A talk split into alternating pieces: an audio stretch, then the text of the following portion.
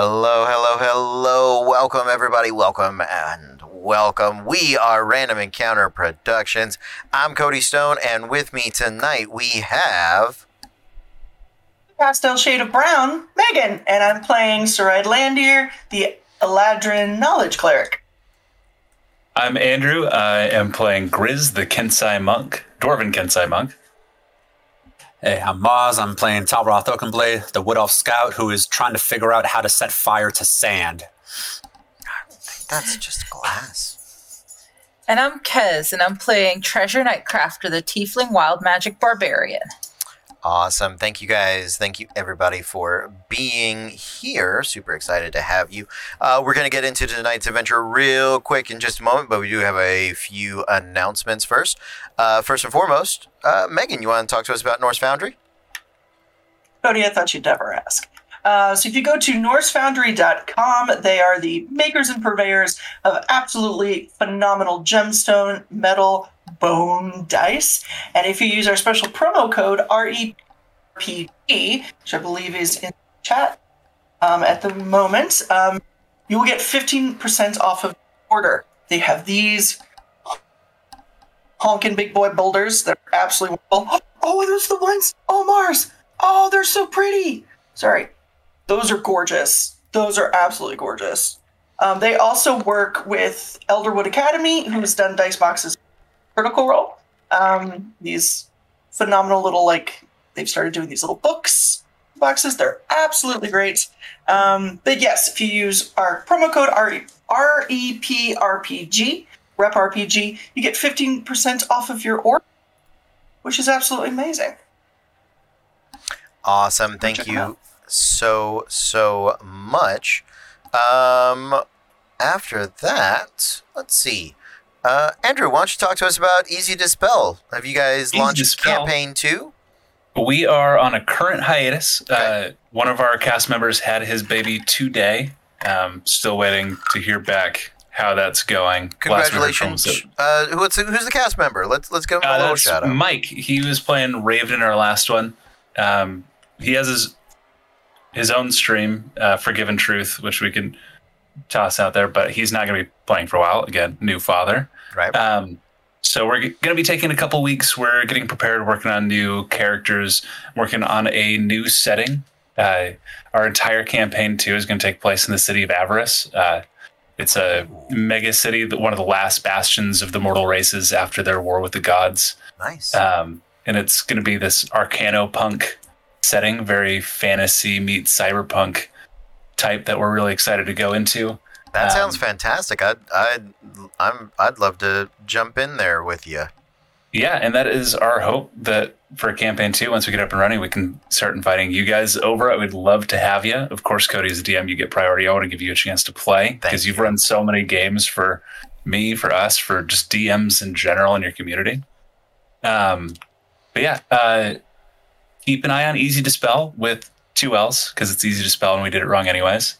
Because once we go live, we'd love to see all the fine folks of your your community steal a couple of them our way. Absolutely. Yeah. Well, I, I will definitely be checking in there. Uh, if you want to keep up with Easy to Spell, do, go check them out on uh, all of their socials, or you can join our Discord. And every time they go live, uh, they'll be posting there as well, so that we can uh, make sure everybody knows when they have the opportunity to check out that. Um, Lance Orlando, what are you guys up to? So we are currently in the middle of training season. Uh, we may have some exciting news. I still have to talk to AJ, who is our president, but there's the possibility we may have another show uh, coming up. This one live. I won't go into too much details because it is still in the talks. We're still getting everything set. Uh, in the news of if you want to come out and train, training is still a thing. Not this weekend, it doesn't seem, but possibly next. And that is at Cypress Grove Park here in Orlando for any Orlando locals who love what DM uh, D&D characters do and would like to learn how to do it. Not the magic part, we haven't figured that part out yet, but the swinging sword parts, the staff parts, we we do those parts. Sounds very good. Uh, Mars, did you have anybody you wanted to give a shout out to, or anything you wanted to uh, tell us about? Well, yes. Um, well, considering how streaming has become so incredibly popular and fun, a friend of mine decided to jump in on this, and he's he has a small little channel he's starting up.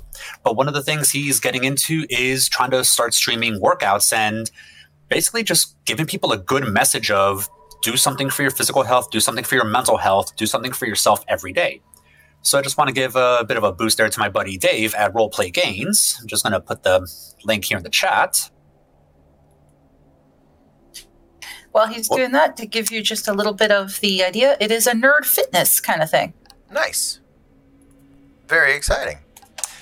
and he also does stream it's like a weekly d&d game that i'm jumping in he was my old dm so i figure you know it's been a few years. I should harass him. Why not?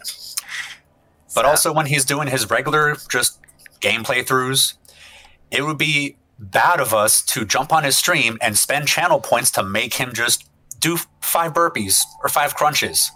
We should absolutely not do that to him. Of course not. Wouldn't want to do that to anybody. So, I Just want to throw out that Cody, if Rep RPG ever does a similar thing, fitness-based D and D, Sure. I'll be disappointed if it's not called Reps RPG. oh yeah, yeah. Like Well, the now- name's right there. I mean, it is there. I feel like now we have to. We just got to find a spot in the schedule for it. Uh, so Listen, I'm down. okay. Well, there, there you go. Um, we're gonna we're gonna get to work on developing that show. Speaking of developing shows, in the coming. Uh, ooh, no, I did not, and that's on a delay. But I'm gonna try to look at it now. Um, oh, uh, that is a big negative, negatory. Um,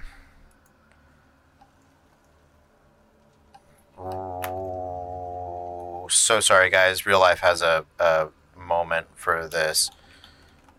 Um, No Okay. worries. So, apologies there. Well, that's great. Great name for a show. I'm I'm super excited. We got to develop that. Speaking of developing shows, uh, we are going to be launching two new shows.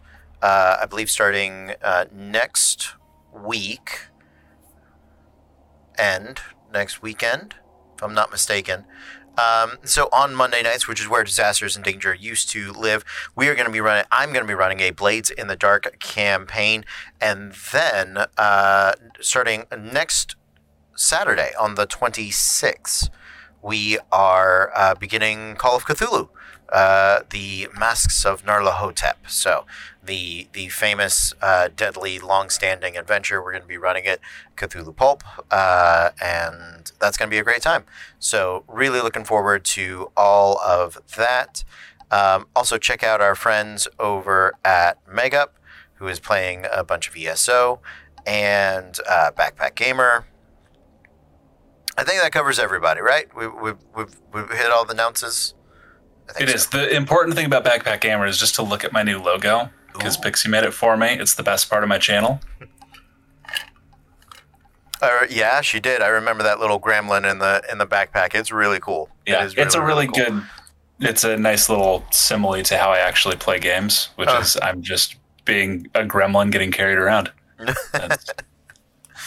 So, uh, all right. I think those are all the. Those, that's the news that's uh, fit to be printed. Let's get into tonight's adventure. Our adventure takes place in the Feywild.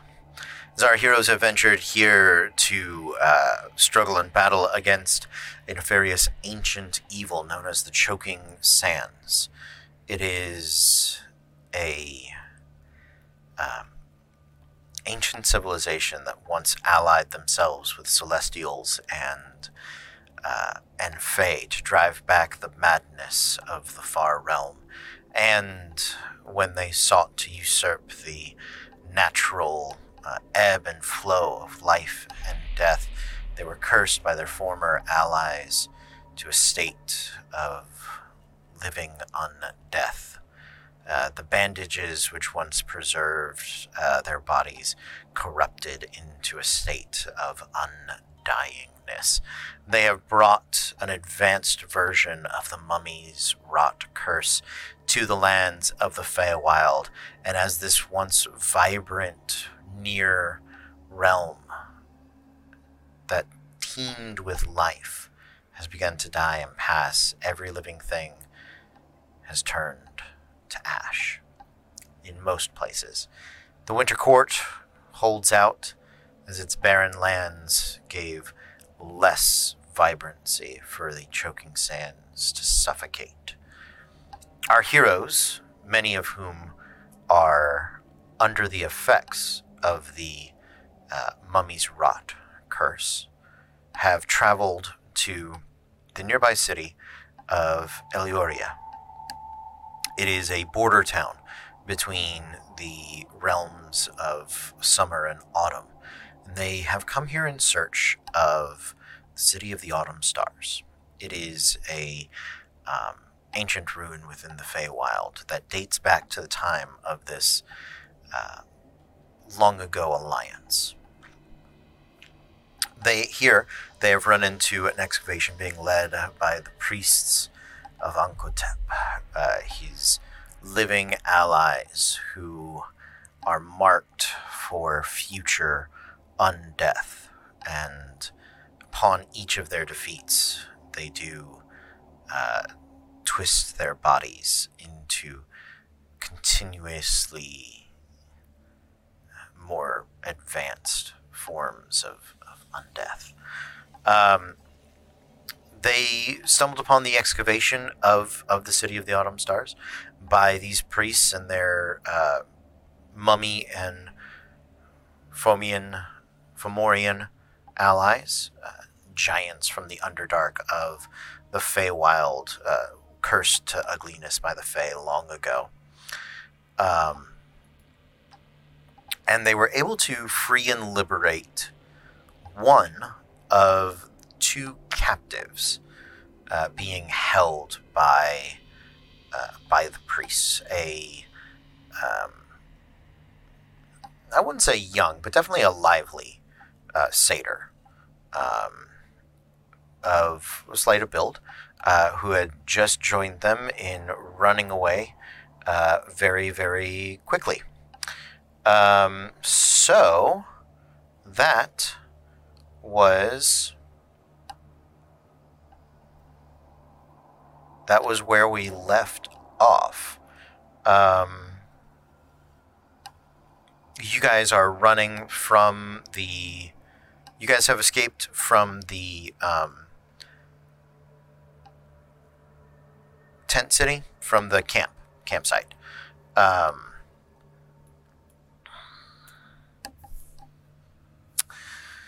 what would uh, what would you guys like to do? Where where would you guys like to to kick off from? Probably a very safe distance away out of any fireballs or mummies, preferably away from any sand. So my vote is just run. Maybe if we can fly, because no, the sand is bad. The sand is evil. Fuck the mummies. What the hell? And yes, Talroth is essentially panicking at this point. Okay. Okay. Absolutely. Um, the city of uh, Aloria again is much closer than I had initially told you. Um, you the it's a village. You can make it back there. It's mostly ruins, and you guys had um, defeated, I believe, all of the enemies that were witnessing your assault. Right. So the the people that are coming up out of the mines haven't necessarily laid eyes on you or know exactly where you're at, but you can tell that um, these priests are raising some mummies and um, probably going to be spreading out their search into the wider into the wider area. Um, but the village probably provides you the, the best um, security. There there's still enough um, buildings around that that can um, give you places to hide. Uh, a lot of it is ruins, but I think that's your that remains your best bet. We still have stuff to do in the mines. Um, Yes, you do. I think. I don't think we should go all the way back to the village. That's if we can send you back, because we still have to rescue the other hostage they have. and hopefully retrieve the bandages. And it'd be better to do that while they still don't know we're here. So I I think the decision I need the the group to make is um are you guys there we go that's what I'm looking for um are you guys attempting to just press forward into the mines as these alerts and people are coming out or are you going to let them get out and then try to sneak past them Listen, I am fucked up, to say the least. And I'm sure everybody else here is too. I think we need a breath. okay because regardless of what's going to happen, they're going to be on high alert whatever we do. So I'd, I'd much rather just fix my ribs right now because, ow, that thing hit hard.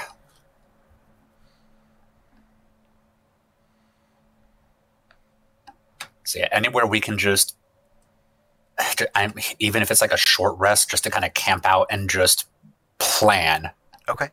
Um, make a make a survival check.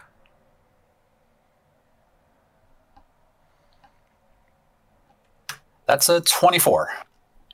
Okay. Um, I will give you guys two choices, two good choices. You sort of piece over the rest of them.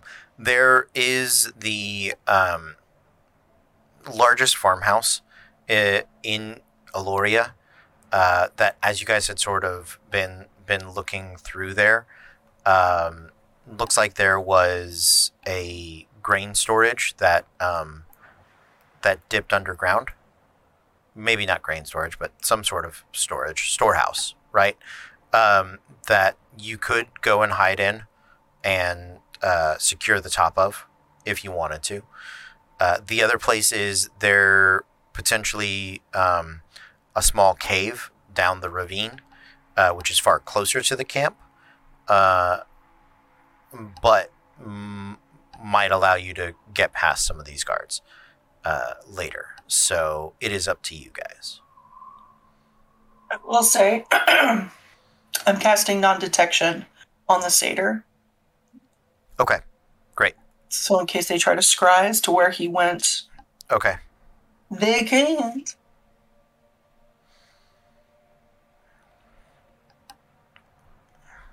Sounds good. So where would you guys like to go?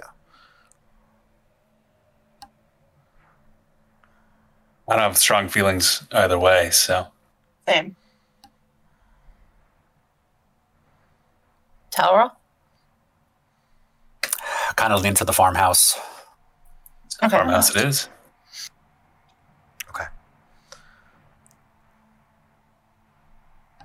You guys are making your way out. You have heard the um, F- the Fomorians coming out of the out of the mines. You have uh, heard some of the priests being summoned, and as you are making your way away from the tent city, you do make it to Aloria. You get to that farmhouse. Um,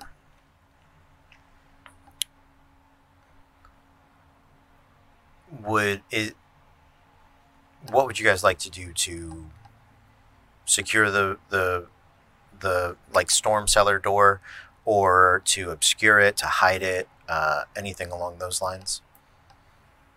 I think Grizz is going to focus on like clearing our tracks from a ways back, okay great. So that there's nothing that leads us directly to it.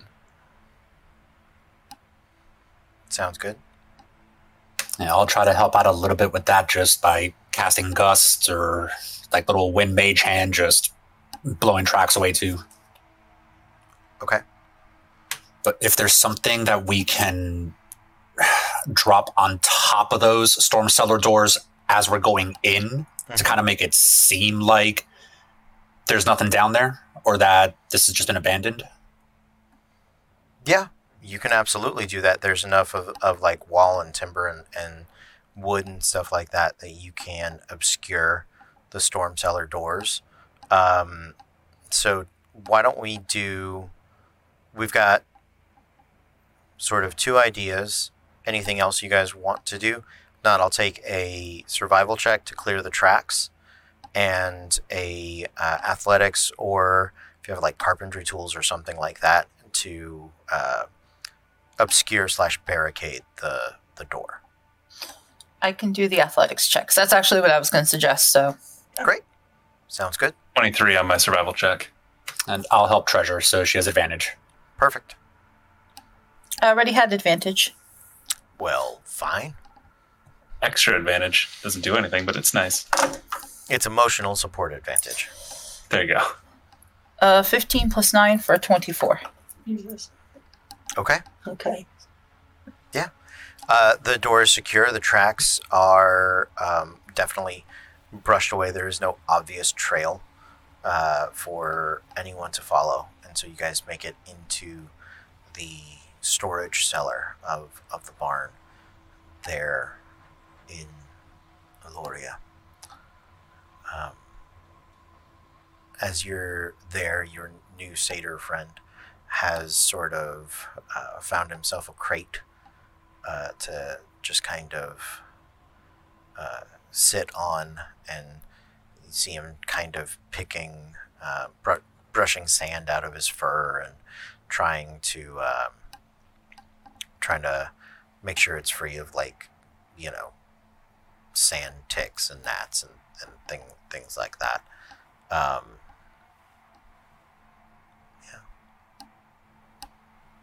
So Red's gonna put the decanter of endless water in the middle of the room, so that if anyone wants some, they can have it. I didn't, and we'll in Sylvan speak to the satyr. Hello. Are you all right? Uh, yeah, I'm doing all right. It, it's it's a bit, um, you know, trying days as the, as it were. I, my name's Sarait. What's yours? I'm Wixit. Wixit? Wixit. That's a wonderful name. I'm gonna die for this man. Um, are you hurt? Oh, um, no, not not exactly hurt. A bit a bit parched. Um, not a lot of uh, don't pick on water. Um, Here, and she'll hand him the decanter, and then other than Tower Roth, how's everyone else doing hit point wise? Because I know he's messed up. That's what I meant. Grizz is bloodied. okay. Let's um let's get a mess a mess. Uh, do you Yes, are you shall are you guys taking a short rest? Because if you're taking a short rest, Yeah. I would I would recommend your hit dice first. I'm Cody and I play D and D correctly. Armor. Um, I considering I got smacked. Oh, that is. I apologize. That is the question. Who, who has mummy rot? Who can? So only treasure, as I understand it, can use her hit dice. Everyone else must rely on magical healing for the day. I just just got it, so I haven't been hit with remove curse or anything. So I don't know where that puts me. You Oh, have the fuck. choice. After somebody can remove the curse or, or Yeah, restoration. absolutely. Yep. Absolutely. Um yeah, but you let me know what you want. Oh, I'm I'm going for magical healing. Okay, hold up. Let me let me tick stuff off. So boom. And then lock my dick. Um I can ooh. If you need to upcast remove curse, you can. Yeah, I did. Um Okay. six. Mm. Meg, remind me, have I used my thingy where I give you a spell back yet today? You did. You did last day. Okay. Or last game. So yeah. I can't give you, not today, I can't give you one, but I can give Talroth one if need be. I'm going to mass cure wounds from the staff. Okay. It's everyone within 60 feet, so that should be all of us. Yes. Okay. Uh, treasure. I have not used any spell slots yet, so I am okay on that. Everybody gets 24. thank you. Nice. That was And with that, I'm back to full, basically. Oh, that must be nice. And Cody, I've got a question for you. As a Sure. monk, I have a feature called Quickened Healing. As an action, I can spend two ki points to regain 1d8 plus 4 hit points. Does that count as magical or is that natural? Um, we will call it magical. Uh, a lot of the ki effects are uh, substitute magic, so we will we will include it in in that. You are spending a resource, even though it is one you you recover relatively easily. So now that Talroth's heart rate is starting to get back into acceptable levels, uh, yeah, I'm going to take out the tankard of plenty, fill it up with some ale, and just take a nice big swig to let the amulet of the drunkard get another 44 into me. All right, sounds good. Sarai, Grizz, how are you guys doing for health? I am actually feeling a lot better now that I've had a chance to get my breath. And, And Treasure holds up her amulet of the drunkard to see if Sarai needs to use it. Oh no, I I appreciate it. I'm I'm as about as good as I'm gonna get. so That was a whole lot of fun. We have very different definitions of the word fun, Treasure. everyone, uh, this is Wixit. Wixit, these are the archivists. Hello. It's it's a pleasure. Does he does he speak common or That was in common. okay? Yeah. Hello. It's it's a pleasure. And like Treasure holds out hand. I'm sure is scarred and like covered still in Fomorian goop. Yeah, yeah. I, um, and he's sort of, oh, Nice to meet you. all right. I'll free you something to eat, but stocks run dry, as it were. Ah, right. That's been a bit of a bit of an issue. Uh, the having the mummies around just sort of. Um, yes, it's. You. It, uh, it, it- you um, you watch him sort of turn an, an odd bit of, an odd bit of green, um, uh, just sort of at the memory of of some of the eating efforts he's he's had to uh, to make. Um, Treasure takes her tankard of plenty, speaks the word, and offers it to him. oh, I I appreciate. Thank you. Um, yeah. Let let me have a ta- have a taste here. Oh, it's ah, that's a crisp. That's a crisp ale. Oh, it, that's a um. Look Once- your lips, Once it's it so hit- good. once it hits your lips, it's it's just so good.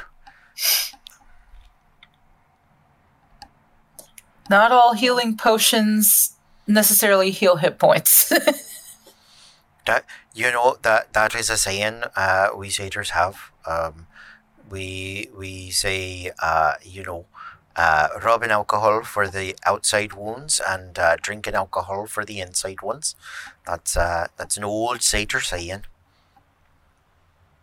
The dwarven saying is that they're interchangeable in a pinch. What? What? Um. So, they were using you to try to find the bandages, right? Oh yeah, um, there's they they they've taken a keen interest in the city of the of the autumn stars, and uh, me and me and my good friend were a bit of the you know, um, I wouldn't want to say experts on the matter, but you know, we we, we know a bit of of of uh, this and that. Um, so you know, we had volunteered for uh, for the expedition, um, coming out of out of Oberon's court. Um, we were set upon um, some days or weeks since, and uh, it's been we've done our best to sort of misdirect them, but um, much of the expedition's been well they're still around. They're just a bit more wrapped up in their work than they used to be, um, as it were. And um, and you know, we we Delia and I um, we were able to sort of explain that uh, it's it's not the city that they have to really worry about. Um, you know, they've been keeping us around for for uh, expertise on on the guardians, guardian really, um, the specific one. But um, I don't I don't know if uh, that'll really matter to them anymore. Um, I think once upon a time they might have been trying to recover such bandages or, or make some bit of corruption to it or you know how uh, evil things do um, they may just burn it all down now What's you said Guardian.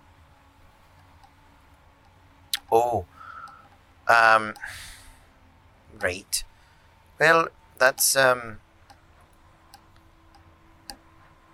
that's an you know interesting little uh, curse that um, that took much of the city with it. Um, it's the the sister Ciota. Um, Sister Ciota. right, right. Um, and then there was the the sister Sion. Um, the two sisters. Uh, they were mm, part of the ancient Fey courts. They they were the the the medical magisters. They they had created the bandages to begin with. They were magical miracles, as it were. Um, they had uh, uh, you know um, advocated for the uh, upholding, as it were, a bit of the bargain between the Fae and the Old Court. But um,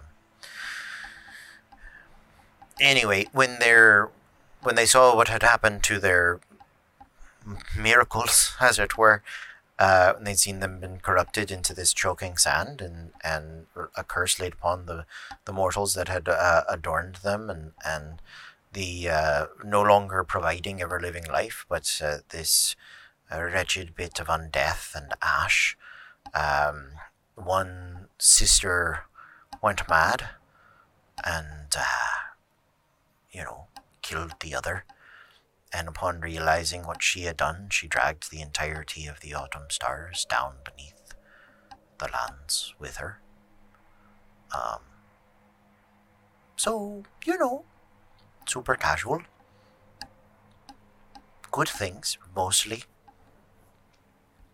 there was a few words you said in there that I, I would not agree with as casual. Right, but um, I am among the Satyr folk. I have a reputation for uh, understatement and deadpan delivery. It's not a very common Satyr reputation, and I like to try to live up to it as best as I can. Knocking it out of the park. I Um, appreciate that. Also, you know, when the entirety of the Feywild is covered in sand and is uh, choking all of magic out of existence, it really feels like you have to adjust your bar as to what is excitement versus what is, you know, sort of mundane. And um, between myself and Delia, we're, you know, I'm I'm the level-headed one. Don't mind saying.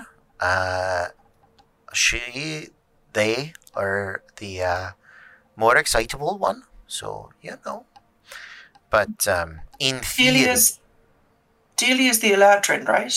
yes, yes, Delia is the Eladrin, and we had uh, convinced her, convinced our our captors that that they were uh, a descendant of, of of the sisters, and as such might be able to talk to them. Um, I don't know if Delia actually believes that or if we were just joshing them, um, but uh, kept us alive for a bit, and I was very pleased about that. Well, there were a few other It's words you said earlier that got my attention as well. Um, so, correct my meaning if I got this wrong, but were you leading the mummies in like some kind of wild goose chase?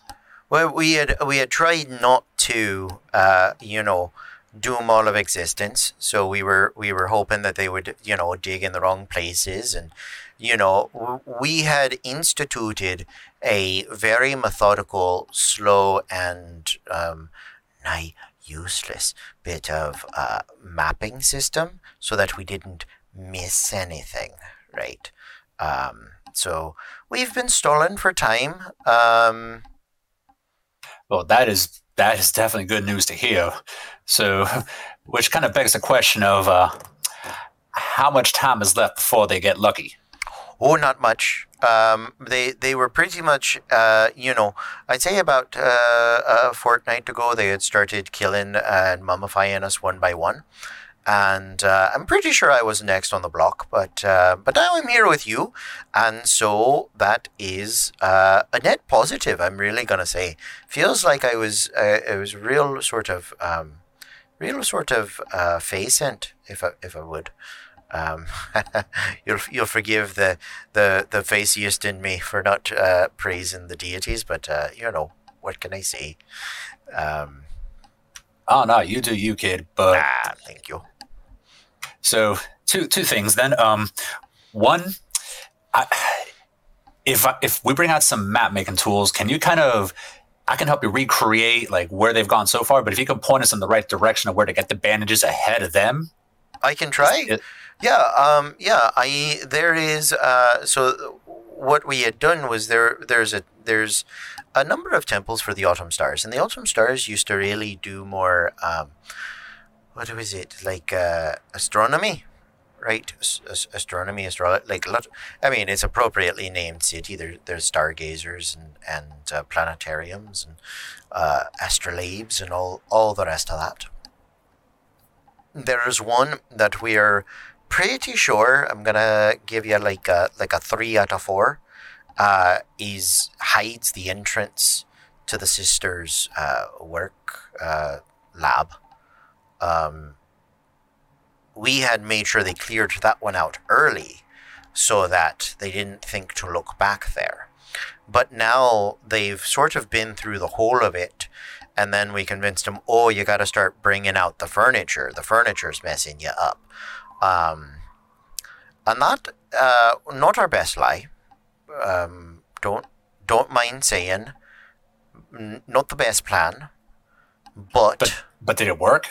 I mean, not for, you know, uh, Letitia or not for Ixon or, you know, not for Dyxa dog. Um, you know, it, it's really kind of a mixed bag when a bunch of your friends are being wrapped up in sands and bandages and uh, turned into the living dead. Uh, that is really doesn't know if I feel like I should say it worked, but they haven't found the bandages yet. If that's really what you're asking about, which it seems to be.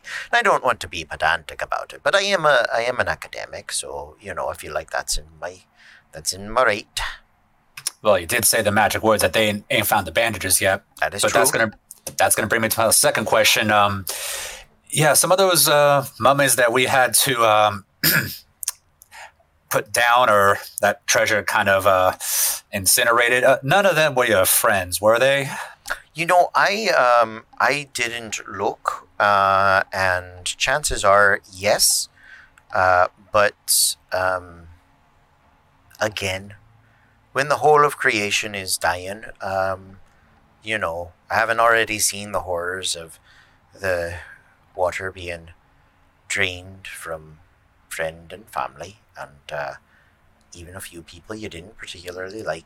It's a little bit of horrifying. So I've I've really just sort of bordered on my understatement. I'm going to lay on that for a bit to make sure I don't really go, you know.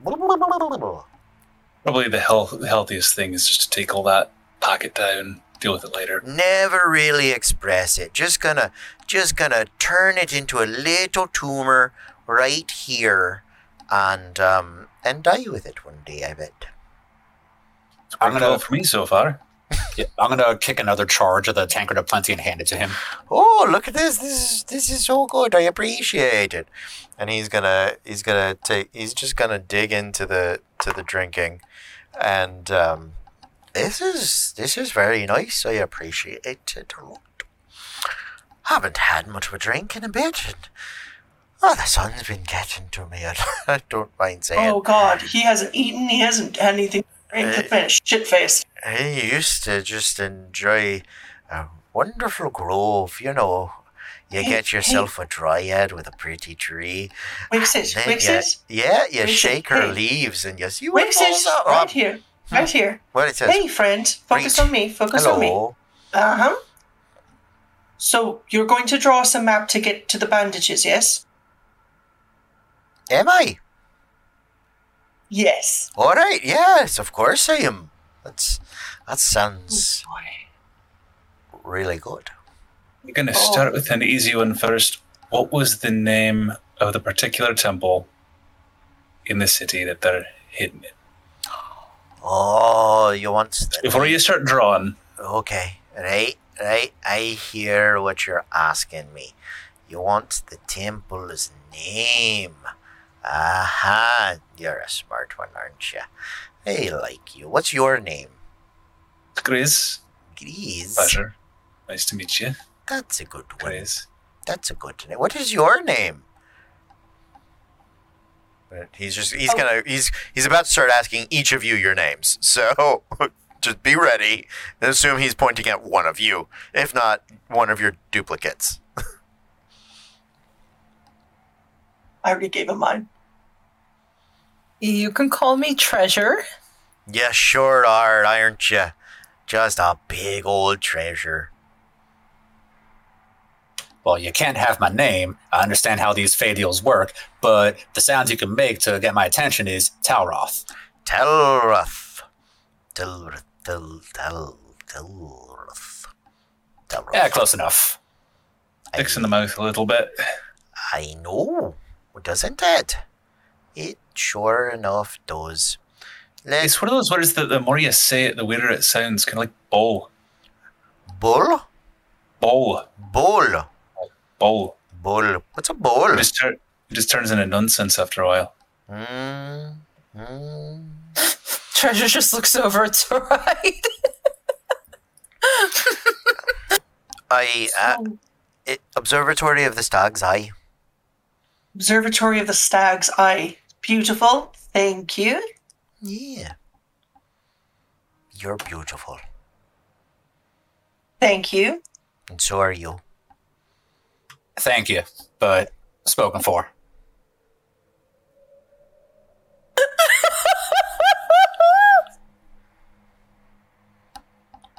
Really? Oh, we don't have time. I'm dying from the inside out. I really want to circle back to that. Um, Bull. Now the Bowl. Bull. right, so uh, Wixit. oh no. So here, and I'm going to pull out my map making tools and just start a sheet, start a simple sheet of where I understood where the entrance to where we rescued him from. Uh huh. So, if we're starting here, this is where, um, yeah, all that unpleasantness went down. Maybe what, like hour or two hours ago, give or take. If we were to start here, can you help us build a map in? Oh yeah, I can I can build you a map to it. So what you want to do? Yes. When we were uh, back in summer court and we had the the pool. Yeah. Did I get a map of the autumn court, like a rudiment, um, rudimentary map made of the Uh, court? uh, the court of Oberon is a different place, but you you right. could have. I, yeah, if you wanted. Yeah. Oh, okay. Um, she'll kind of slide that over to Talroth, that she like was copying it from from a directory essentially Yeah. Sure. to like maybe help him figure out where Drunk Boy is pointing us to, Okay. Okay. just as like a backup. Um.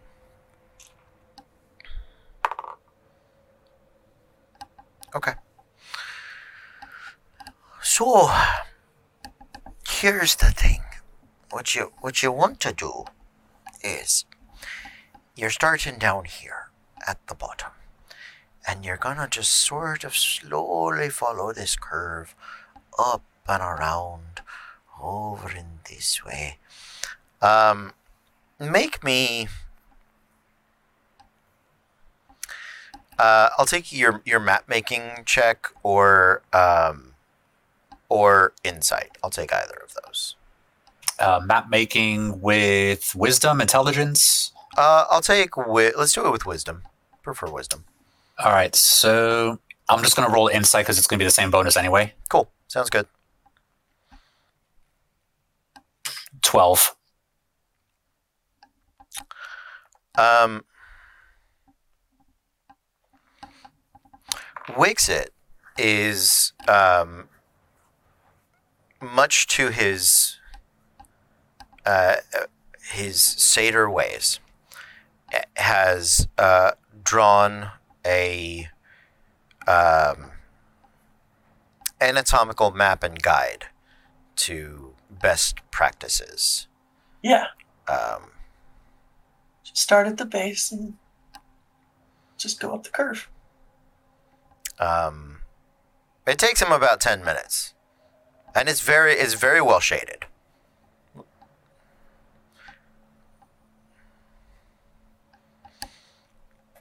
You uh, you have some impressive map making skills there.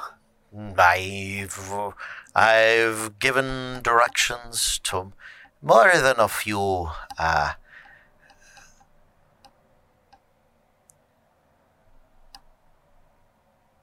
uh huh.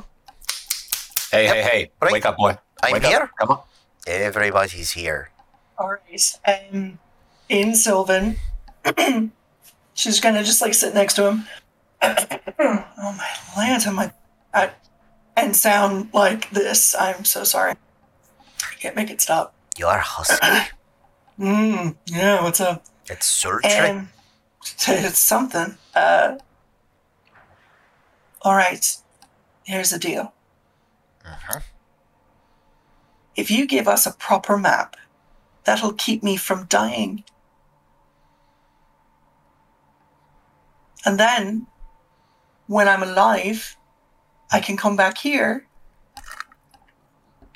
and you can show me how good that map of yours is. Don't want you to die.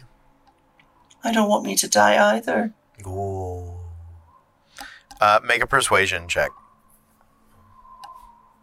You have advantage. Like it's it's not hard to persuade him. It's a satyr. There's only one thing they want. What the fuck? Persuasion.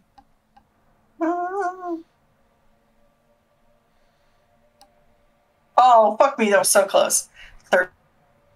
13. Uh, yeah, no, of course. And he he's I'm I, I will give you guys the the clue. He is uh, he's um he's not trying to fuck with you.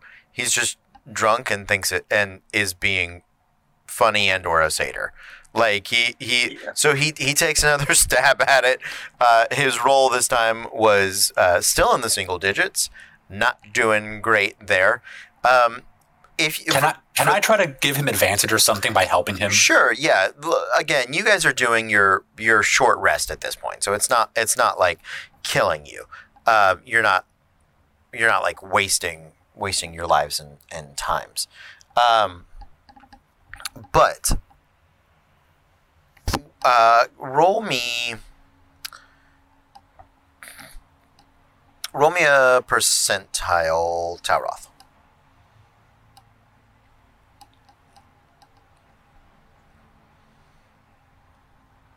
Fifteen. Okay. Um in and amongst his his like French girl art, um he has oddly enough the like layout of the city is is kind of there.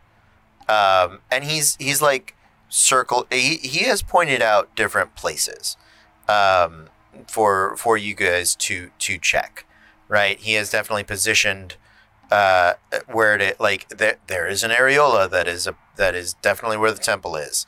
Um, so it it's it's odd, but in his drunken stupor, he is he is trying to help you.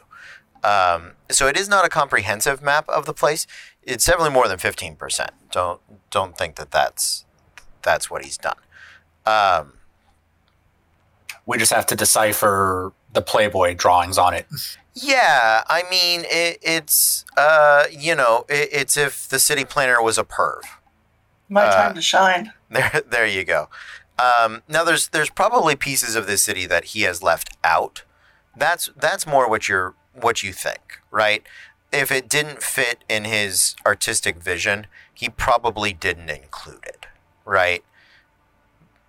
All right, so uh, Wixit, if I'm understanding all this correctly, uh, everything past the elf girl's uh, left ass cheek over here, we don't really have to worry about. But on this girl's right tit, that's where we got to go. Yeah, I that's that's my favorite spot, and that's the spot you want. right tit it is. Write it. You write it. How dare you? Well, this has been going on. Grizz has just been like going through his backpack, pulling out rotted food, and like setting aside some extraneous stuff so he's not lugging around a ton of equipment. Right? So there's just a nice little pile of stuff. Can Treasure go through any of the goods and stores here to see if there's literally anything that might have been preserved food, such like jerky and stuff like that, that may have survived? Okay, yeah, yeah. Go ahead and roll me a percentile. I'm gonna use my Norse Foundry ones. Ooh. The fancies. Fifty-seven, not terrible. Not terrible. Um, so what you what you do find is, um, a couple of jarred uh, like fruit preserves, jelly sort of fruit preserves. I'm Um, getting visions to holes. Sure. Yeah. Great. Uh, a weird a weird peach juice. Um. But but the the reason so everything you find is in um it's in jars. It's in crystal vials. Sort of similar to um the type of jar that or the type of uh, vial that like a potion might come in. Um, there is a preservative nature to these to these crystal vials, right? So even uh, it's made, you know, to to not ferment. It's it's made to not go bad. Uh, but the the container is really what has prevented the uh, rotting, corrupting nature of of the mummy aura to um, from from affecting it. The other things, the like dried um, grains, ha- have all sort of. Um, there's a little bit of grain that you can find, but a lot of it is like um, musty, rotted, and the meats have, have all absolutely gone bad. Um, Uh, Grizz? And she holds up one of the little jars. Yeah, I could probably make something work. Not much. Can need the water. And Grizz will see, get to work and see if he can't make a meager lunch for everybody here. Absolutely. Um, so the the fruit is um, it's kind of varieties of, of fruits. It, it is not as sweet as you may um, expect. I am thinking more of like a uh, Australian uh, fruit tart delight. So so it's very fresh, um, and it is it is in the sweeter side, but it is not like you know sickening pure sugar. Um, so yeah, it, it's a it's a good meal. You can make a I believe is there a check for you to make to Uh, it's a cooking cooks utensils check, Yeah. which would be wisdom or uh yes wisdom yeah baking is intelligence cooking is wisdom uh, plating is charisma so 28. yeah you do, you do a a wonderful job. Not all of the not all of the preserves are you know like full on fruits. There's some rhubarb. There's some things that are uh, a little more not quite savory but you know kind of more on the fill, filler side. And you you do it you prepare a wonderful uh, fruit salad as it were. Yummy, yummy. Perfect. Soak some of the grains, make like an ancient grain fruit salad. Nice little. Yeah, there you Yeah. go. I cannot give anybody temporary hit points because I did that this morning. So That's fine. We can at least have a meal, and I'm sure this gentleman right here oh. would love it more than anybody else. That is that's very is very good. This is so good. You, my friend, should be a chef. I agree. So, I was for a little while. If you ever hear the legend of Screeber's Screaming Meat Cart, that's uh, Oh yeah, no, they franchised into the summer court not so long ago.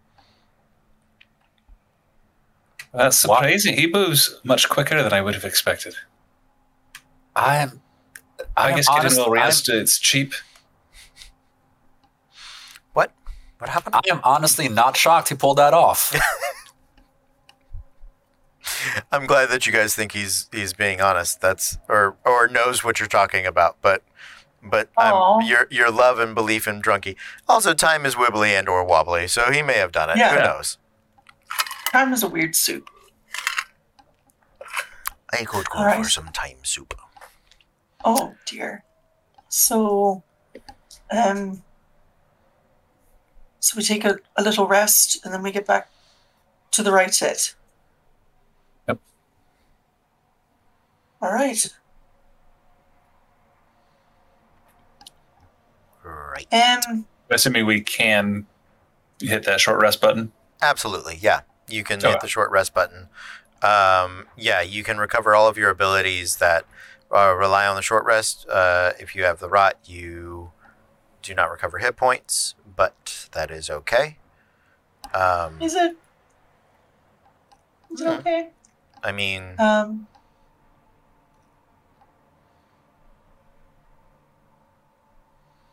I. If. Treasure, what's the thing that keeps you.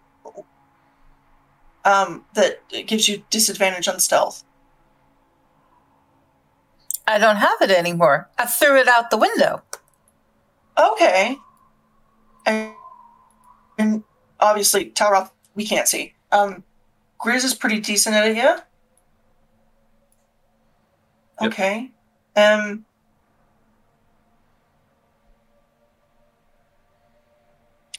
then I'm gonna take my I'm gonna take my plate off. And uh so that we can try to stealth a little bit better. okay. And sorry, I meant to do this at the beginning of the short rest when I was moving all my stuff around. Uh, said, "Eight, you should have this." That he takes the necklace that Treasure Treasure Tower, one of the I think Treasure gave him early on, Adaptation. um, the necklace of adaptation. Like this, uh, since I've received it, it does a lot less for me than it had originally.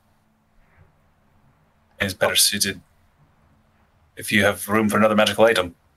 Is it attunement? It is attunement. Yes. Nope. No. Anybody have room for another attunement? Need a necklace of adaptation? Okay, Uh, never mind. I'll just hold on to that then. well, fuck me, I guess. Um, me know if you change your mind. oh boy. Um, I'm gonna grab some. We still have leather armor in the bag, right? We didn't sell it all. I don't believe so. Okay, Uh, there, yeah, there's some studded leather in the bag. excellent. Because you took the glamour, right? Thank God. Okay. Oh God. I'm going to suggest we try to sneak in as much as possible. Because I don't. We just can't keep getting hit.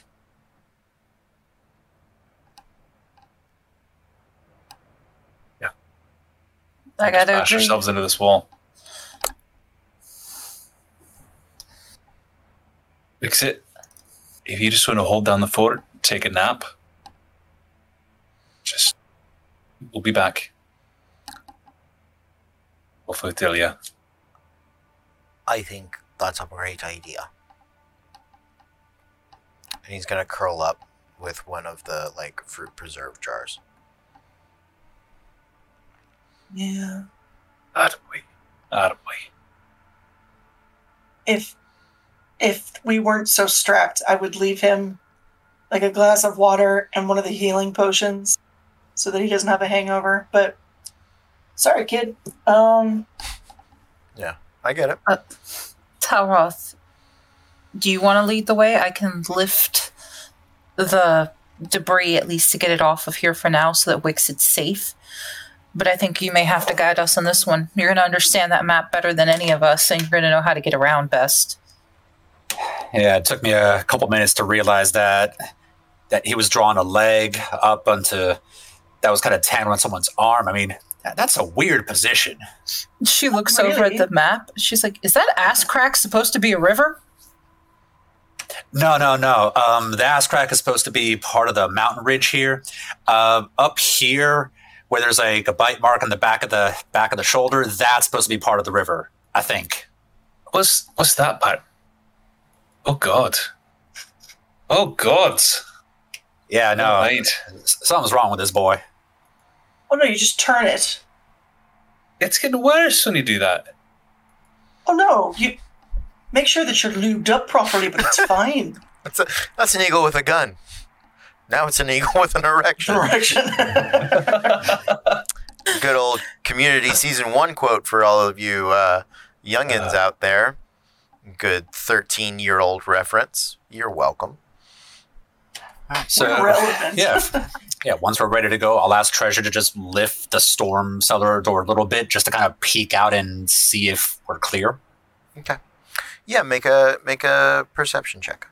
You can use your passive as a floor. Twenty-eight. 28. Yeah. Um, so, th- so there have been some mummies that have come through here. You're current, currently clear, um, but they're probably somewhere in the village looking about. Um,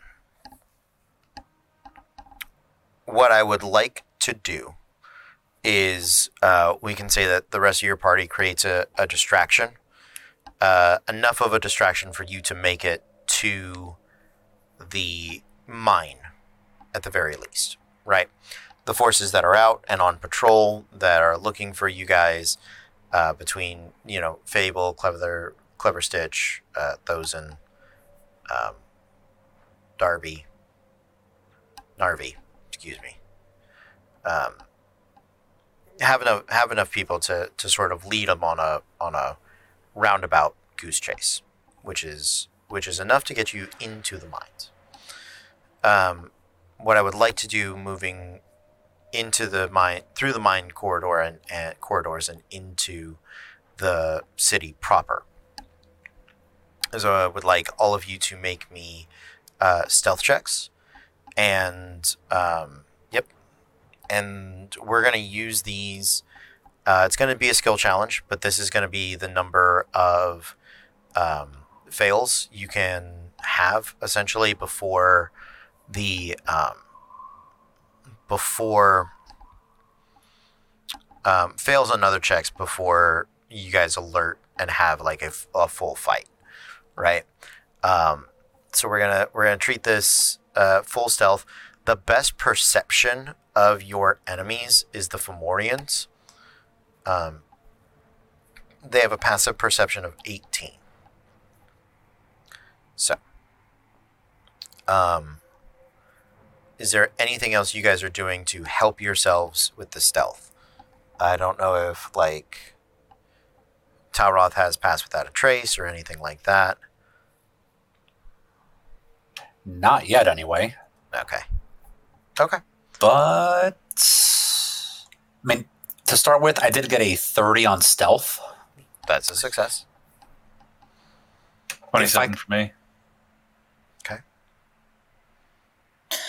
I have my masquerade tattoo, so I kind of want to make myself just look like one of the potential guards, like the mummies or things like that.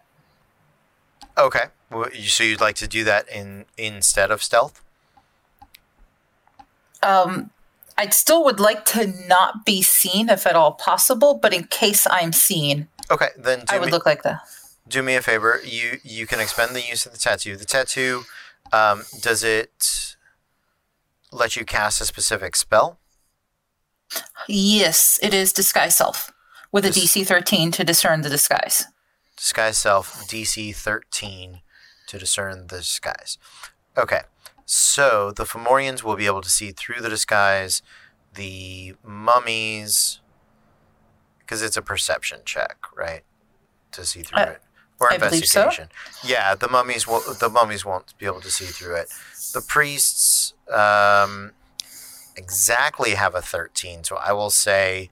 So I'll I'll make the priest make a check uh, if you run into them. Okay. Mhm. So so that's more of an effect for for if you run into them to see um, if it counts as a failure. I, I see you got another question, Talroth. We're gonna get back to it. Let me just get the the girls to give me their their stealth numbers real quick. 14. Okay, Nine. Okay. sounds good. What did you have, Talroth?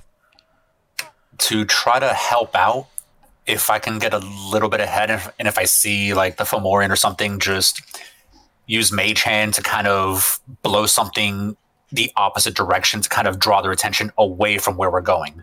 Yeah. So so yeah, that that's what the adventure is going to be. We're assuming that all of you are traveling stealthily. Um, just because two of you didn't. Uh, it's like the infiltration we did to rescue the the the people with uh, when when t- um, Thozan was with you guys. So Yeah. Um, so you guys have have two successes. Um, if you if you fail uh, two instances, you're basically going to be trying to slip past guards and things like that. Um, the priests have a passive perception of 13. The mummies have a passive perception of 10. Um, double checking. Yeah, so the, so uh, some of these are going to be easier than others. The big mummies have a passive perception of 12. So um, you guys are making your way down uh, down the tunnels uh, through the mines, following the map that uh, you received from Wixit. You are parsing through this. Uh, first thing I would like is a check. Uh, it can be wisdom based, either the map making tools or survival. Uh, following the map and navigating the different mine corridors uh, to to find the the safest sort of fastest way into the city. I'll go with survival on this one. Okay.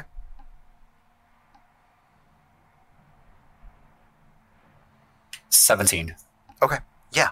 Absolutely. So you guys are traveling. Uh, you've entered the mines. You can hear the the fireballs or, or distractions happening out and above. Um, and traveling down the mines, there's not much in the way of light because the Fomorians, I believe, have dark vision. Do they? Yeah, they do. Of course they do. Why wouldn't they? Um, not a ton of them in the way of light. You guys can all sort of see in the in the black and white uh, version of dark vision that you that you have. Hearing the Fomorians um, and the mummies and the priests that are sort of making their way out, both to go and support their allies, as well as searching for you all. You're able to duck through one of the side mine shafts, and it is a tight sort of squeeze uh, at one point as they had abandoned this particular uh, crest, but it does lead you back into the center of um, of the major shaft, and then into the mine uh, entrance to the city itself. Uh, you guys are at the let's go ahead and call it southern portion of the of the city, just for ease. Um, and you can hear the people moving about. There are far less of them uh, than you had initially expected to be in here.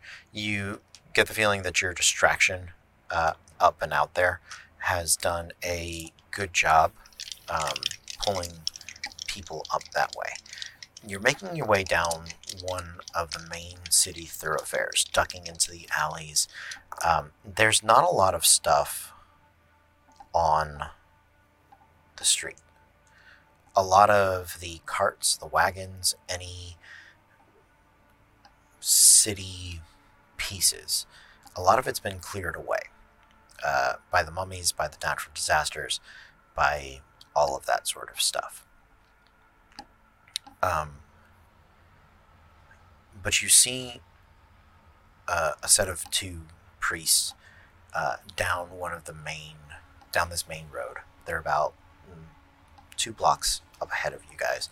You've edged your way. You've made it into one of the alleys, uh, doing the the back to the wall, peek over the shoulder, sort of uh, sneaking action for sure.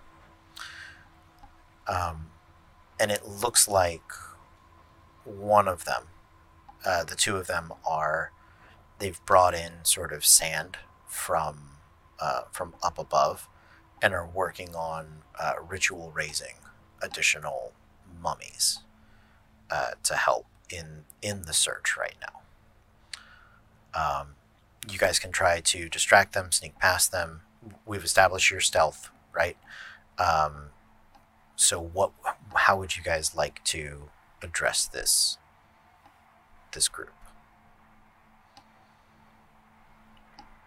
And just looking at the map, where we have to go is past them. So we have to get You have through to them in some way. you have to go past them. You don't have to go necessarily through them. Like you don't have to encounter them. You can bypass them by going around, um, further around to the sides. Uh, that's going to be a navigation check, right? Um, you can try to go around them by traveling across like the rooftops, which is an acrobatics or athletics check. Uh, you can try to just sort of sprint past them, athletics check. Uh, if you want to try to ambush them, um, if you def- if you can drop them in a round, uh, they won't have a chance to raise anybody. Um, th- you can try to separate them and, and do that. Um, if they raise the alert alarm basically and you run, that'll be one of your failures, and then you you can you'll be able to sort of escape them for that, and then but then the next time that they that somebody like catches you, you'll have to have a we'll we'll be doing a combat right like we'll have initiative and stuff. I have an idea. It's not something I do often. Neither have ideas nor this. Um, I have thaumaturgy, believe it or not. From being a Zar- uh, Zariel tiefling, I haven't used it since the uh, the bug fight, but I can cause whispers or voices in another direction and see if I can get them to go that way while we go this way. That's not a bad idea. Yeah. I mean, I could try to sneak just a little closer and just do some mage hand or gust of wind or something small just to kind of help add to that.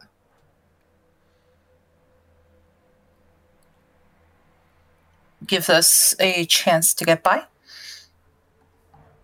Yeah, absolutely. So that's going to be a uh, performance check uh, with one of you assisting the other. That's a, a with advantage. Uh, DC thirteen. What's your performance, Talroth? That's funny. I'll do my performance then. Good lord. I specifically do not have proficiency in any of the charisma skills.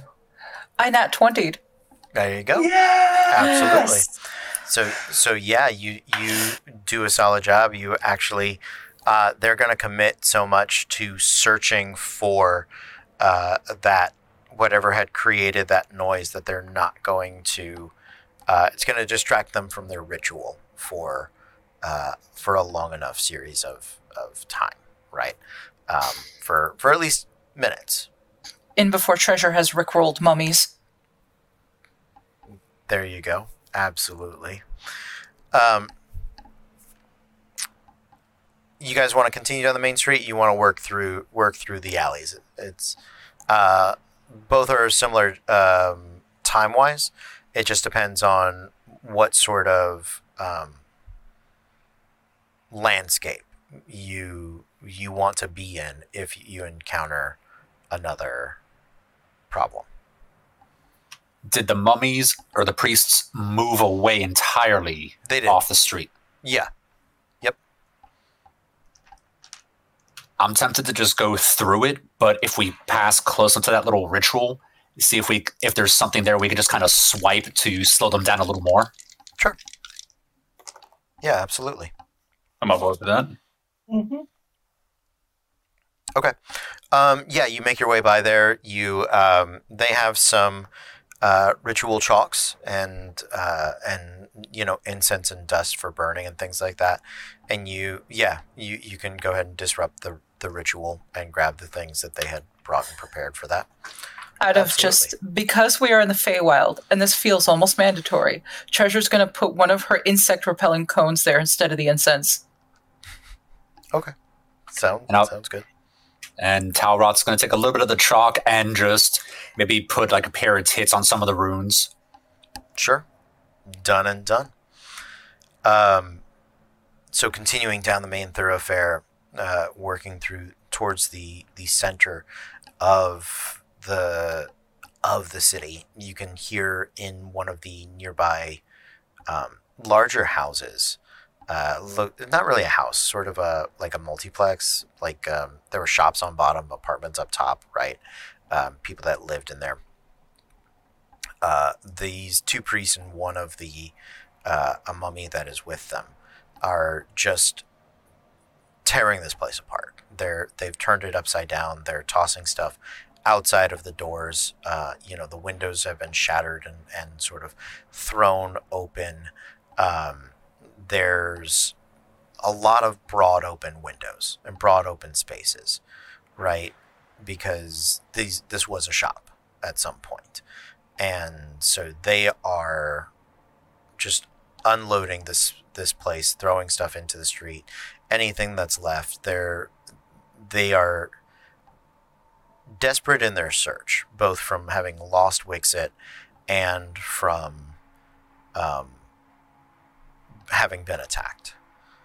Uh, they are a little distracted, but they are definitely on high alert. So, what would you guys like to do? And this shop, I'm guessing everything they're throwing out, it's like the furniture, just nothing of value. It's all just debris at this point. I mean, it's tough to tell uh, if it, if it has value because there you can't get close to it, right?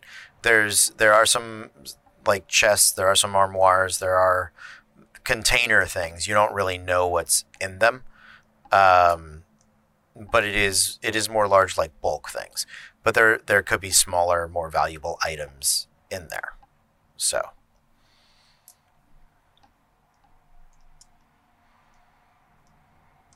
Out of curiosity, what are the buildings made out of? Uh, stone. Stone buildings. Yeah, um, you know, local local bricks, lo- not bricks, but like cobblestone, sort of, uh, sort of things. Looks like uh, a number of. There are also some of these places that, while they had stone walls, were um, s- instead of having like mortar to hold them together, were um, like tree sap and tree root sort of um, gripping, right? And um, but those trees have long since died, and those buildings are more uh, in disarray and ruins. They are more broken up and, and crumbled. So,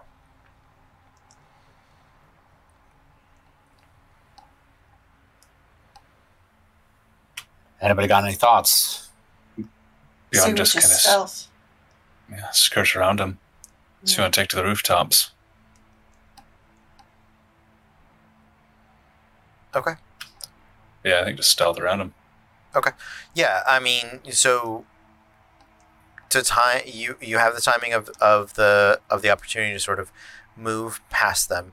Um, it is going to be athletics or acrobatics, just sort of dashing or or essentially moving from cover to cover, uh, and timing out that that trip, right?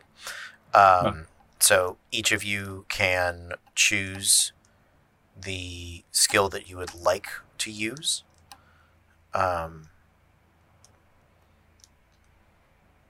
I'll use athletics. Okay. I will acrobatics. 23 acrobatics. Okay. 23 is a success. I got another nat 20. I kind of want to show you guys a picture. But that would make for 29 on on athletics. Nicely done. 15 on the acrobatics for me. Oof. Yeah, I rolled low. Saride. Me. 12 athletics. Okay. 12 athletics. Um, here is your. You guys are making your way across. Uh, Saride is. Uh, the part that you have to sort of duck under is uh, there's a large like store window, and you guys are cr- uh, doing the like um, combat rolls, army crawls across uh, with the bad guys like right above you, right?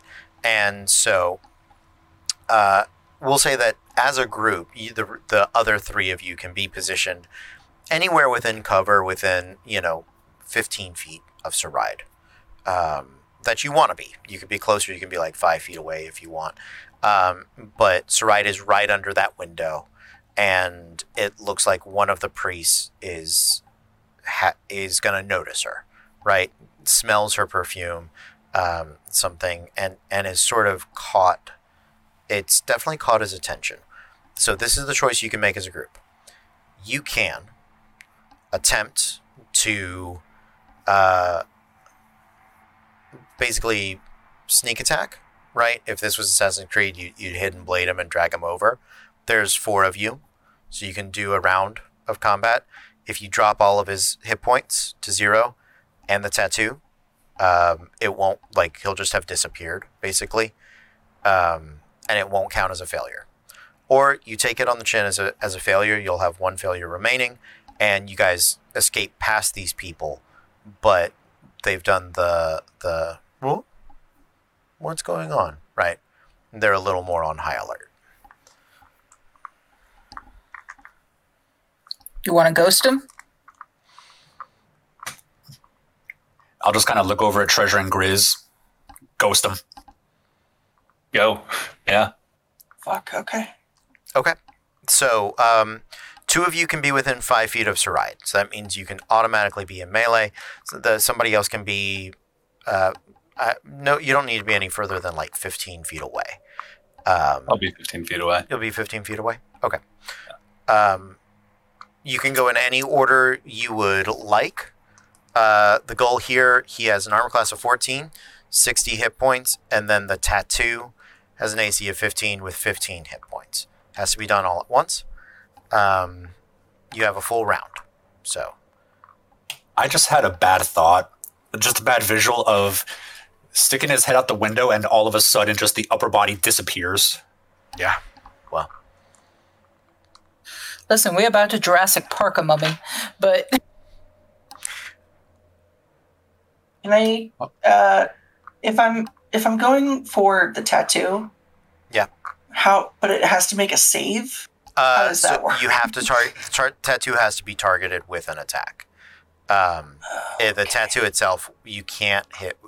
Uh, like if it's an AOE, I It's would. Sacred Flame. Sacred Flame is just one target, so Right, and I'm Um, going for the t- tattoo, but it's a save. right. Um, you have to diminish his hit points first uh, before you And I'll can. go for him. There you go. Okay. Uh, so saving throw is Dex. Dex. Uh, that is nine plus two for eleven. Fuck you. No. Okay. So I'm gonna line him up. Not well. Fifteen radiant. 15 radiant damage. Okay, nicely done.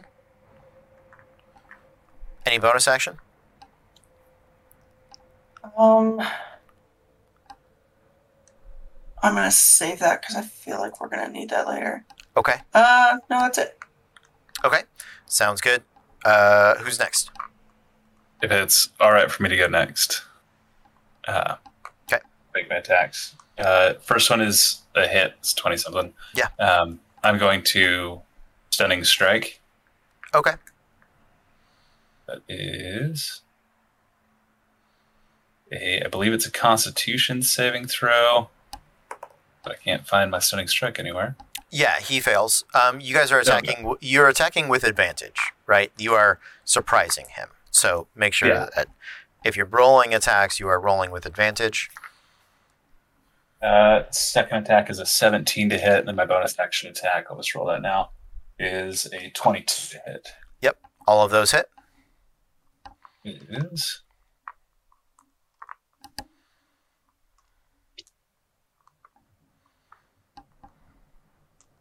Uh, from all three attacks, 32 points of damage. Okay. 32 points of damage. On top of that, that is we are at 47 of 60 with the tattoo to go afterwards. Uh, tr- tr- Treasure, you mind if I go first? Because I don't know if I can do enough damage to the tattoo to drop it in one shot. Go for it. Yeah, just uh, turning my double bladed scimitar essentially into a blender on frappe. Okay.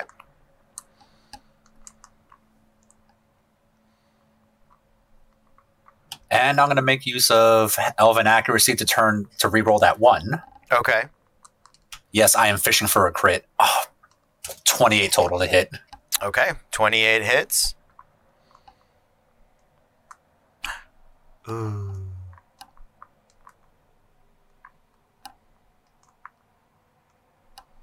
All right, so that first hit is going to be that's the, uh, 42 damage.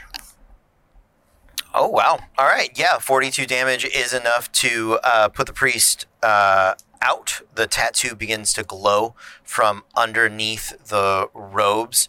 Uh, at the start of his turn, he will raise as some version of undeath, but uh, treasure is there. Go ahead, treasure. Uh, I would like to rage, please, and thank you. Are are you gonna rage quietly? Listen, I I'm gonna I'm gonna I- try to quietly and I stealthily. I don't know that you. I don't know that rage and stealth go together. Good point. Especially point. with Bloodburner. Uh, You yeah. have a fair point. So, I um so Against the rage, yes, no, but I will still go ahead and attack the tattoo, Yeah. regardless. Uh, actually, since I'm not raging, I'm going to do something that I normally can't do, but I don't know if it. No, it might be too flashy. Searing smite. um if you want to, I'll give it to you. Go for it. Okay, so I'm going to I do a searing fire. Yeah, no, just fire. Quietly fire. I don't know how we quietly fire, but we're going to attempt it. Okay. Okay, so let's go ahead and do those two attacks. Okay. Um, one is a 17 plus 12, That'll hit for sure. and the other is a 10 plus 12. So- Absolutely. Let's get the damage. okay, and uh, the initial hit would be with an extra 2d6 of fire damage because of the Searing Smite. So let's do the 1d12 plus 8 plus the 2d6. 10, 16 plus 8. Only had to get to 15. Okay. well, that's the done. first hit. You, you, yeah. You don't need the second one. The searing smite carves into the tattoo. The burst of magic sort of spreads across the body as uh, true and proper death takes uh, takes the priest, and it it its uh, rapid decay into sand and ash uh, does take place. You guys get past this uh, storefront. The other priest and the mummy that are in there uh, may notice in a few minutes that their friend is gone, but they they it'll be a long time before they realize the violence that has been done upon them.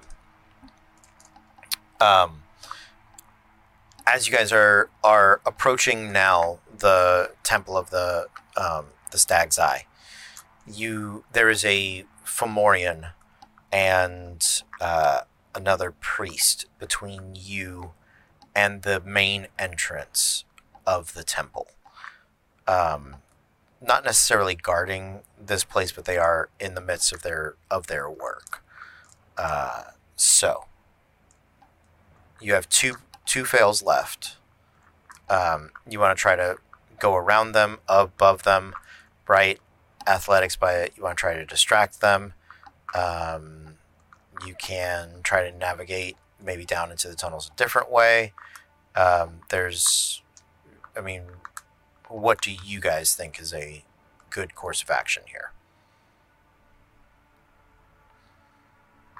The distraction worked well the first time. No reason it wouldn't work a second. I mean, I can try thaumaturgy again if you guys are good with that. And I'll help out, same as before, just a little bit of gust to kind of help add to it. Okay.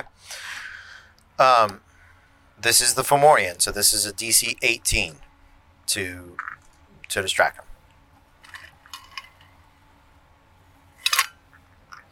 18 on the dot. Ooh. I rolled because I had I rolled with advantage and I rolled a te- a uh, 14, but my performance is a plus four. There you go. Nicely done. You guys um, distract the Fomorian and the priest. Pardon me. You make your way into the temple, the large doors swinging shut behind you. You drop the bar to lock it, and you are in this uh, large planetarium sort of sort of room. Um, there are a number of telescopes of sort of these holes in the ceiling that light up uh, different pieces across the floor. The floor is it is very a wide open like dome sort of room. There are smaller smaller rooms that might offshoot from that, but there is a uh, at least a drunken reason why Wixit thought that this uh, this was appropriate to draw. Um, we are going to take a very short break. We're going to take a, a five minute break. Uh, it's 9:42. We'll be back at 9:47. And when we are back, let's see if our heroes, the archivists, can uh, unlock the secret of the stag's eye. So we will be back in just a minute, but until then, stay tuned. Welcome back, everybody. We are Random Encounter Productions. I'm Cody Stone. With me tonight, we have. I heard it's somebody's birthday! It's Megan, and I'm playing Sarai Landir, the Eladrin Knowledge Cleric. And I'm Andrew. I'm playing Grizz, our dwarven Kensai monk. Hey, this is Maz playing Talroth Oakenblade, the Wood Elf Scout. And I'm Kez playing Treasure Knight Crafter, the Tiefling Barbarian. All right. You guys have just entered the uh, Temple of the Stag's Eye. And it is a large dome observatory uh, room that has uh, a variety of sort of lenses and mirrors and some um, telescopes in it. And you can tell that the sort of light star holes that are in the in the roof um, of this of this massive dome also uh, contribute um, are probably lined up in a variety of constellations, uh, but there is no like connecting of dots necessarily between them. Um, other than that, all of the all of the non like all the fixtures that are in here are installed. Like they they have to stay, right? Um, everything that wasn't nailed down has been dragged out of this temple already, and this is the temple that Wixit told you has the um, should hold the secret entrance to the laboratory of the sisters, right? Um, you don't know where Delia is. Don't know if you guys wanted to find her.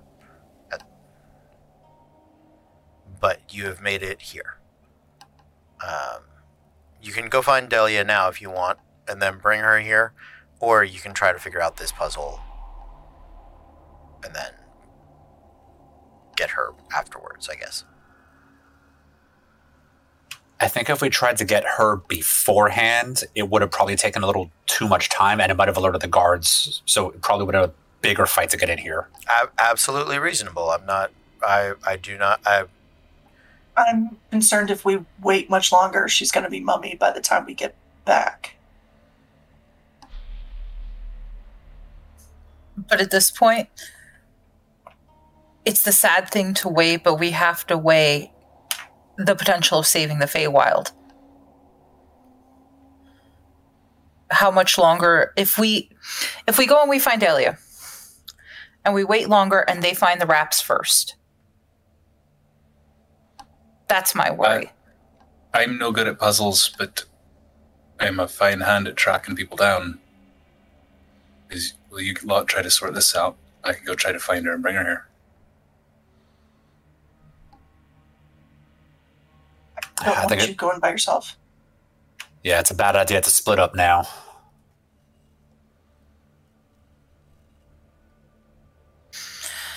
Okay, well, let's let's take a look at this puzzle then. If we can solve it quickly, then the time wouldn't really be an issue.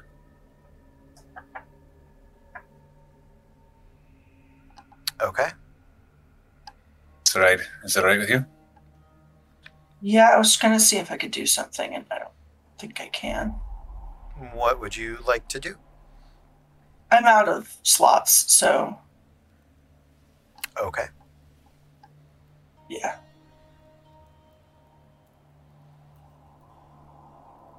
I don't know if dwarven stone cunning would help at all. It's just like the history of stone, so I don't think so. But so let's start trying to look for the secret door. Okay. Yeah. Uh, sure. Go ahead and make me an investigation check. I'll give you advantage for the for the dwarven stone cunning. Your um, stone cunning isn't just the history of stone. I, I also kind of give it like a architecture, right? Kind of, Okay. Uh, you know, a little bit like that. Is a twenty-four on my investigation check. A twenty-four. Okay. Um,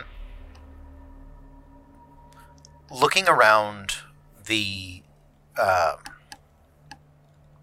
room, you can tell that there is a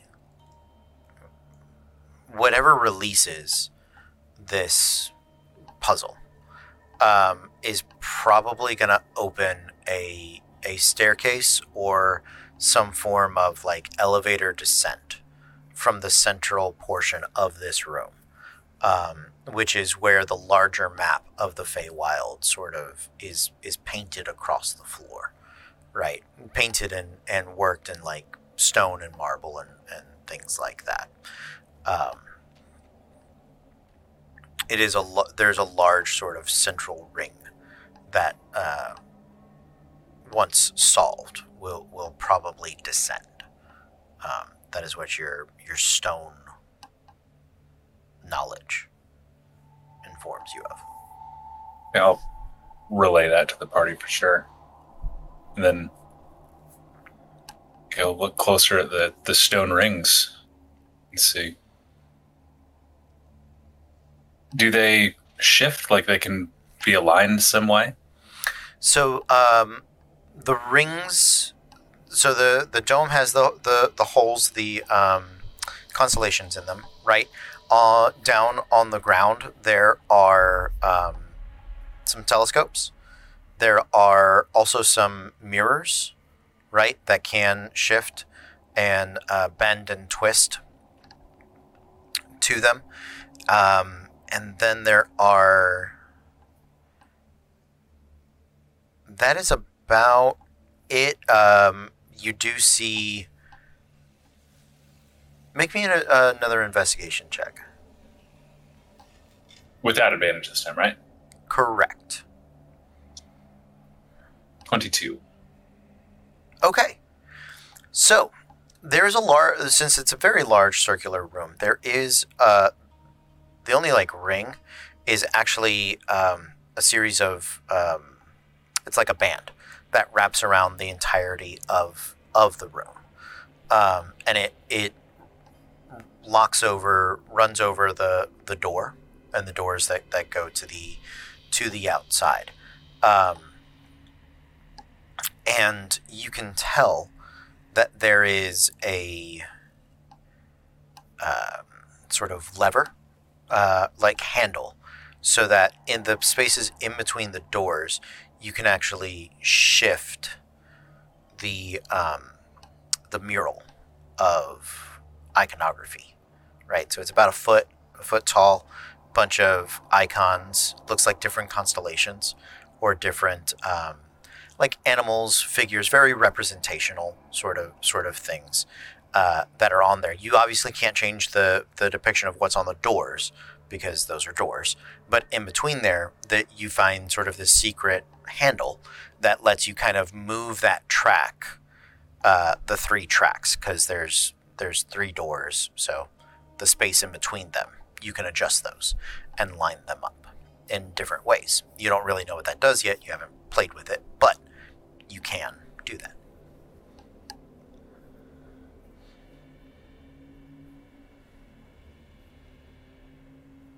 You had mentions. Go. You go.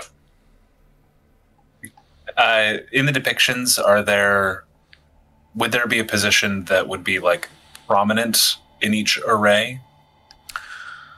There's definitely a um, there's definitely a pattern uh, to them when you look throughout the depictions of the entirety of the room. Um, none of them duplicate. Uh, so the whole ring, it, everything is unique. Um, that that's what you're. Yeah. Yeah. All all the iconographies, all the all the figures. Let's just go ahead and call them that. Are are unique in the band.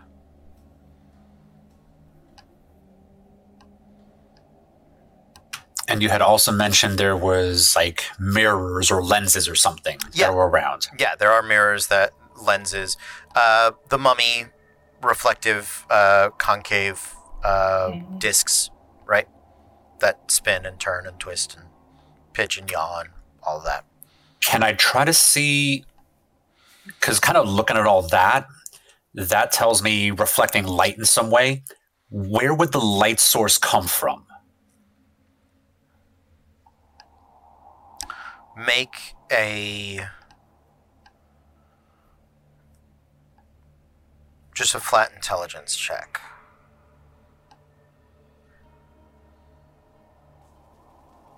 Eight. Um, the where things are right now, you you don't know. You don't know where the light source comes from. That's that's sort of what you're hoping to find at the moment. Okay.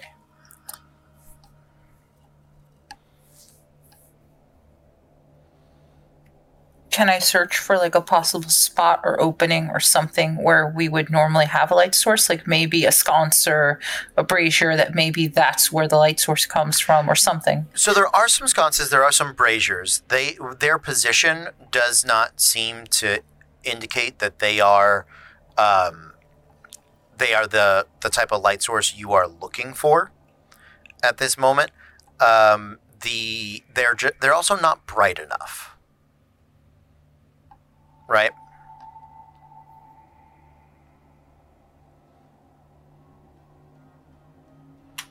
If we start moving some of those murals, Yeah. does it move the lenses or the mirrors at all? You have to try to find out. I can give it a shot.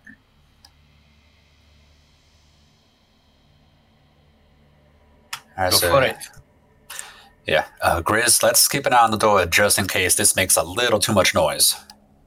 Oh, great. I've uh, got an idea for that. Grizz walks over to the door, and it, you said it opened in towards the temple, right? We have the Yeah. bar that dropped down. Mhm. Yeah, I put the immovable rod just against the door. Just Nice. click it. There you go. Okay. So yeah, treasure. Uh, section one, section two, or section three. Uh, the outermost section first. I mean, they're they're all outer, so just pick one. Uh, Section three. Let's start with Perfect. section three. section three. Um, you drop down the handle, and it is tight. It, it this is a mechanism that hasn't been um, that hasn't been moved in a while. Um, I'd like all the rest of you who are not moving it to make me perception checks uh, as you guys are looking at the room, trying to trying to see what changes, what difference is is happening, that sort of stuff. I only got an 11.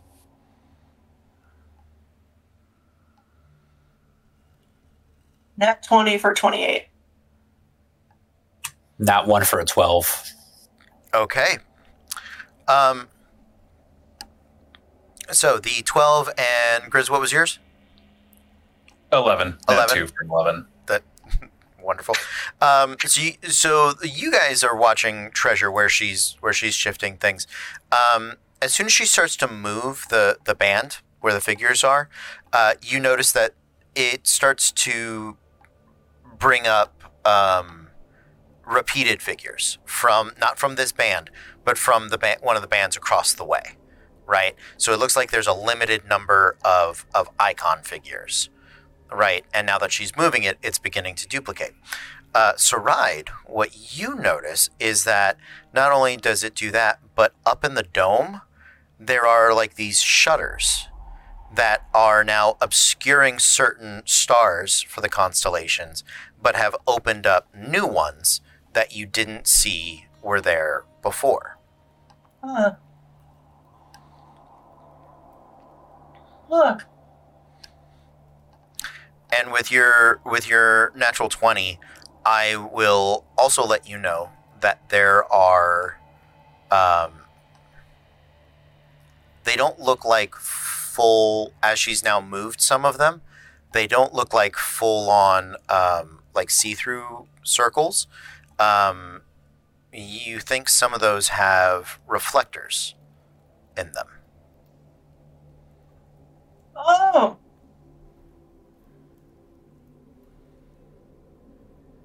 Okay. Share information.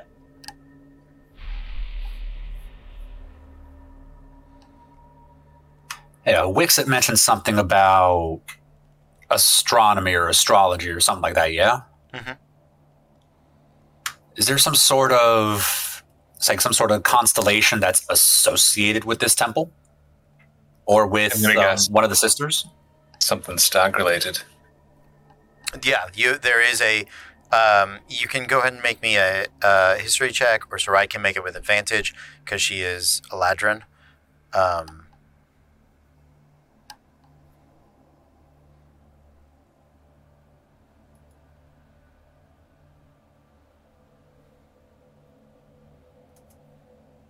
Just a 14. uh, go ahead. Got a 27 on history. 27. Okay. Uh, four, 14, because you're from here, um, gets you the name of it, but you don't necessarily remember what it what it looks like or what like what it would be. Um, but you know that there is a a constellation uh, in the most constellations are main. None of them are are summer seasoned. Um, that's because there is no night sky in in the summer court, right? Um, but the spring, the fall, and the winter courts all have constellations, and there is the um, one that is associated with Oberon is the the sto- um, storm stag, the stag of the storm, right? It which is um, a very large constellation that is seen throughout different periods of the autumn season, um, and it it has um, the eyes of which are the brightest stars in the constellation. And then there are, they do like the horns. There's a uh, like a trail of stars that do like the body, and then like you know two extra stars for the for the legs. But the the horns tend to be the big like the next brightest stars, and then the body. Constellations are constellations, like you know, it's it's kind of weird. Um, Mar uh, Talroth, you recognize the shape. You you're able to kind of draw out the figure of um, of the storm stag and the constellation of what it and what that would look like. Yeah, so Ryan mentions a name, and I'm I'm just kind of looking at it. It's like, huh, this kind of reminds me of something Uncle Grubba told me about. Just pull out some paper, just start drawing it out, Mm-hmm. just kind of trying to match it up. It As you start to try to match it up, it looks currently like uh, not all of the stars are are present. I'll go over to the. You went to ring three. I'll go to the ring two Okay. or section 2 Mhm. and start pull down the handle and start fiddling with that one as well. Okay. Sound sounds I'm just good. gonna keep keeping an eye and seeing if it opens up the eyes. Okay. So right, so right. If you want to pop over to the first one, I'll just try to line everything up and just kind of coordinate. Okay. Um, as you guys can start to move things around and look for everything, make me uh, another set of. Um, I'll take observation or investigation checks, just just across the board. Natural twenty for twenty nine on perception. Cool. Why does Talroth beat me by one or two? Every roll I've made tonight, you've gotten one or two higher than me. Do D and D Beyond just so thirty for me. Sorry. Okay. Shit, I got a 10. Got a six. I'm staring at my own hooves. Oh, But they're Um, nice hooves. They are nice hooves. they are nice hooves. They behoove you. So, uh, I know Grizz nat 20. D- Did Talroth nat 20 as well, or is just a, it was a 30, modified 30? It was a modified thirty, so it was a natural nineteen. Awesome. Sounds good. Um, a few things you guys uh, do notice. So you uh, you do line up a. Thank you so much for whatever just happened. It was really cool. Thank you. Uh, you guys do line up the. Um, Raid! oh, thank you guys. Big Welcome, raid. Raid. Hello. Hello, welcome. We're doing puzzles here in the city of the Autumn Stars in the in the Feywild, hoping to uh, to get to the Sister Yoda. It's a whole thing. There's mummies. We're we're fighting mummies. We're in the Feywild. Um, there's too much. So, welcome. We're we're super excited and happy to have you guys here. Um, they they are in the midst of a uh, astrology based sort of sort of puzzle at the moment. Um, so you guys are able to line up uh, each of these bands in uh, what looks like distinct seasons that complete it creates a full band circle, right? None of the icons, none of the figures are repeated. And you see up above what looks like the full constellation of the storm stag. The eyes ha- are the largest uh, holes. Looks like uh, the other things sort of have reflectors in them. You don't know where the light source for it is, and you you don't know how. Like you you get the idea. You got to get beams of light up into those, right? You're not quite sure how to do that just yet. One of the things you do notice is that in the full band, as it is now, none of them have the constellation of the stag.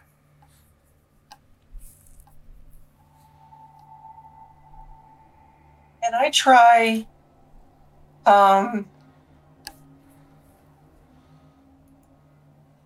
I don't want to do damage, but can I try doing word of radiance so that I have like a fiery aura and stand in front of one of the mirrors Okay, and see if that gives it enough light to do to bounce? sure. Yeah, go ahead. Um, it it does bounce some. and you so it's very dull. Um, you it, it the light hits the mirror. Uh, is anybody want to position the mirror while they're doing that, or is she just glowing in front of the in front of? It's it it's uh, it's convex, so it's it's that terrible mirror that um, I don't know. Certain women are like. my- I think my aunt had one with like the big glow ring where it just like made your pores look huge. Yeah. Yeah, the the the, the devil mirror. Yeah. Um, okay. From, Uh, from Cougar Town? Yeah. yeah, that one. Yeah, yeah, yeah. Uh, so so treasure, you're you're moving the mirror around. The light that's bouncing out of it is um. It it hit like it it's bright. Uh, it lights up the room, but it is not focused enough to to get the like beam in the eye that you think you need to get.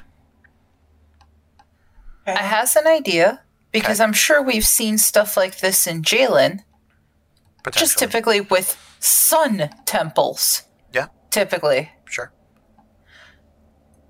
Uh, whew, okay, so I'm gonna look towards. Hmm, because we don't have anything that would necessarily be sun-like.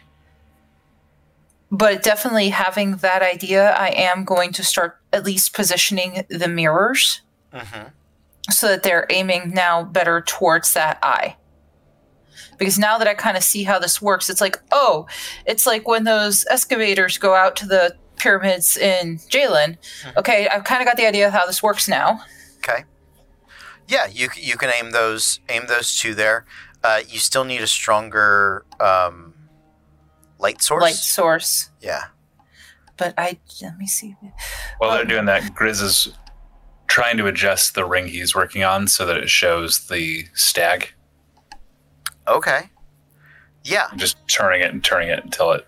Yeah. So up. so you do you you do turn it it it shi it's shifting all of the things up above right. Um, so it it we've lost like the full stag, but you do find there is a there is a stag on there, um, which is about you know three two thirds of a turn away. Um, yeah. So so you you get to the point where you can see it. Meanwhile, Trish Treasure's what- like, "Where's where's Olaroon when you need him?" Because she's thinking about Dawnbringer.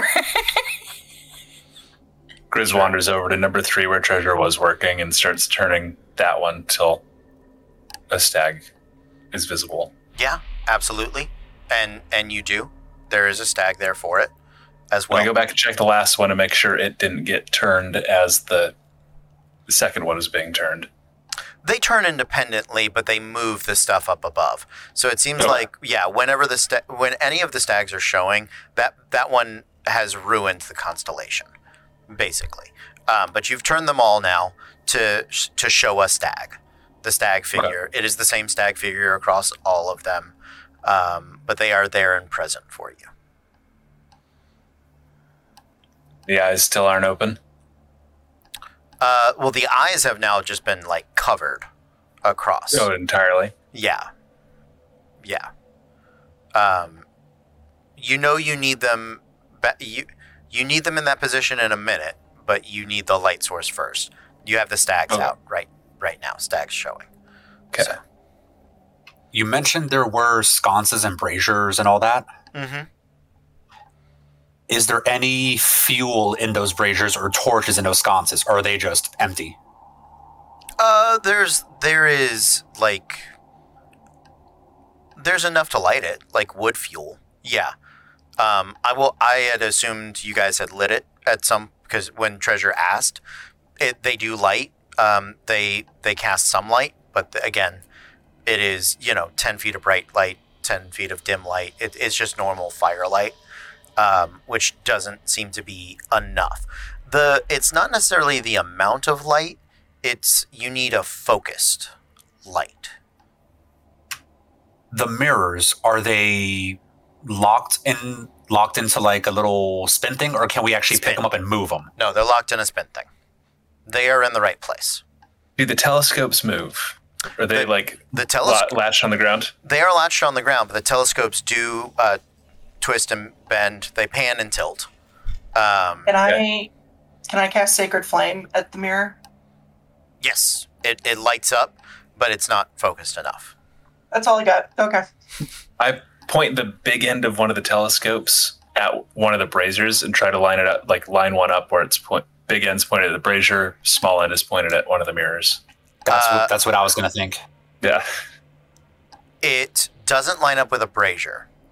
the The big end of the um, the big end or the small end uh, looks like it lines up between the mirror.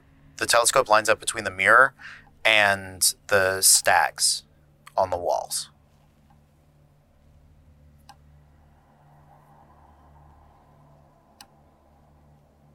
Happens if I light a torch out of the brazier and just hold it directly in front of the telescope? Um, Is that you notice that the when you hold it, which end are you holding it in front of? the big end? the big end. No light comes out the um, small end because uh, you you realize that and you sort of go over there. Looks like there's a little like latch or slider. I Uh, gotta remove lens cap. Yep. Lens cap. you so basic, but the lens cap has a reflector in it.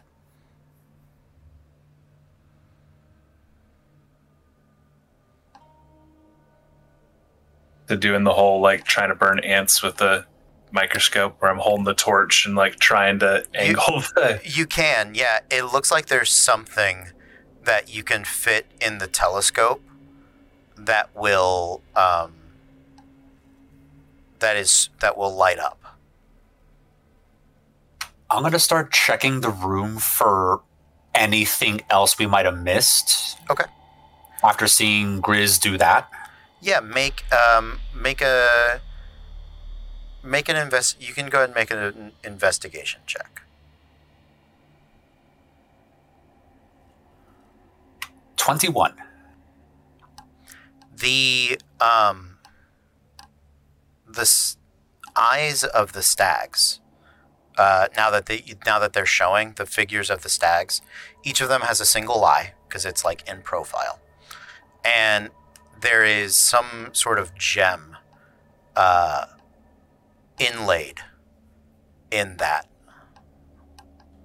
I'm snatching the gem out of one of them, running over to a telescope, and see if it fits in there.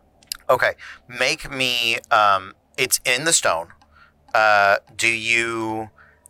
So you have to either like chip it out or like excavate it somehow, or do you just like stab your sword into it and pull it out? Like, tell me what you're doing. I'm gonna do this the careful way and check to see if it comes out easy first. It um the the the clay and stone that's over it is very thin, so it's easy enough to break and come out.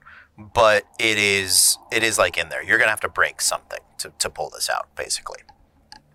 All right, I will just take some of my adamantine thieves tools and just carefully just Sure. Um, clean it out. Yeah, a minute later, you get in there with the picks, dental student style. Uh, it breaks, and and you dig out um, what looks like a uh, a star opal. And is it the same gem on all three? You go and look, and yeah, it looks like it is. All right, I'll toss that one to Grizz. It's like, here, try this. I try to fit it into the slot on the telescope that you mentioned. It fits perfectly. I'm already going for the other two. Yeah, I'm you, lining up the other telescopes to try to get them you kind of in dig place with the you dig mirrors. them out. You line them all up. Absolutely. So once we get all three out, then sh- just again just shift the constellation so it's back up on the ceiling, Okay. and let's see what we get from there. Okay. There's no light coming out of the gems yet.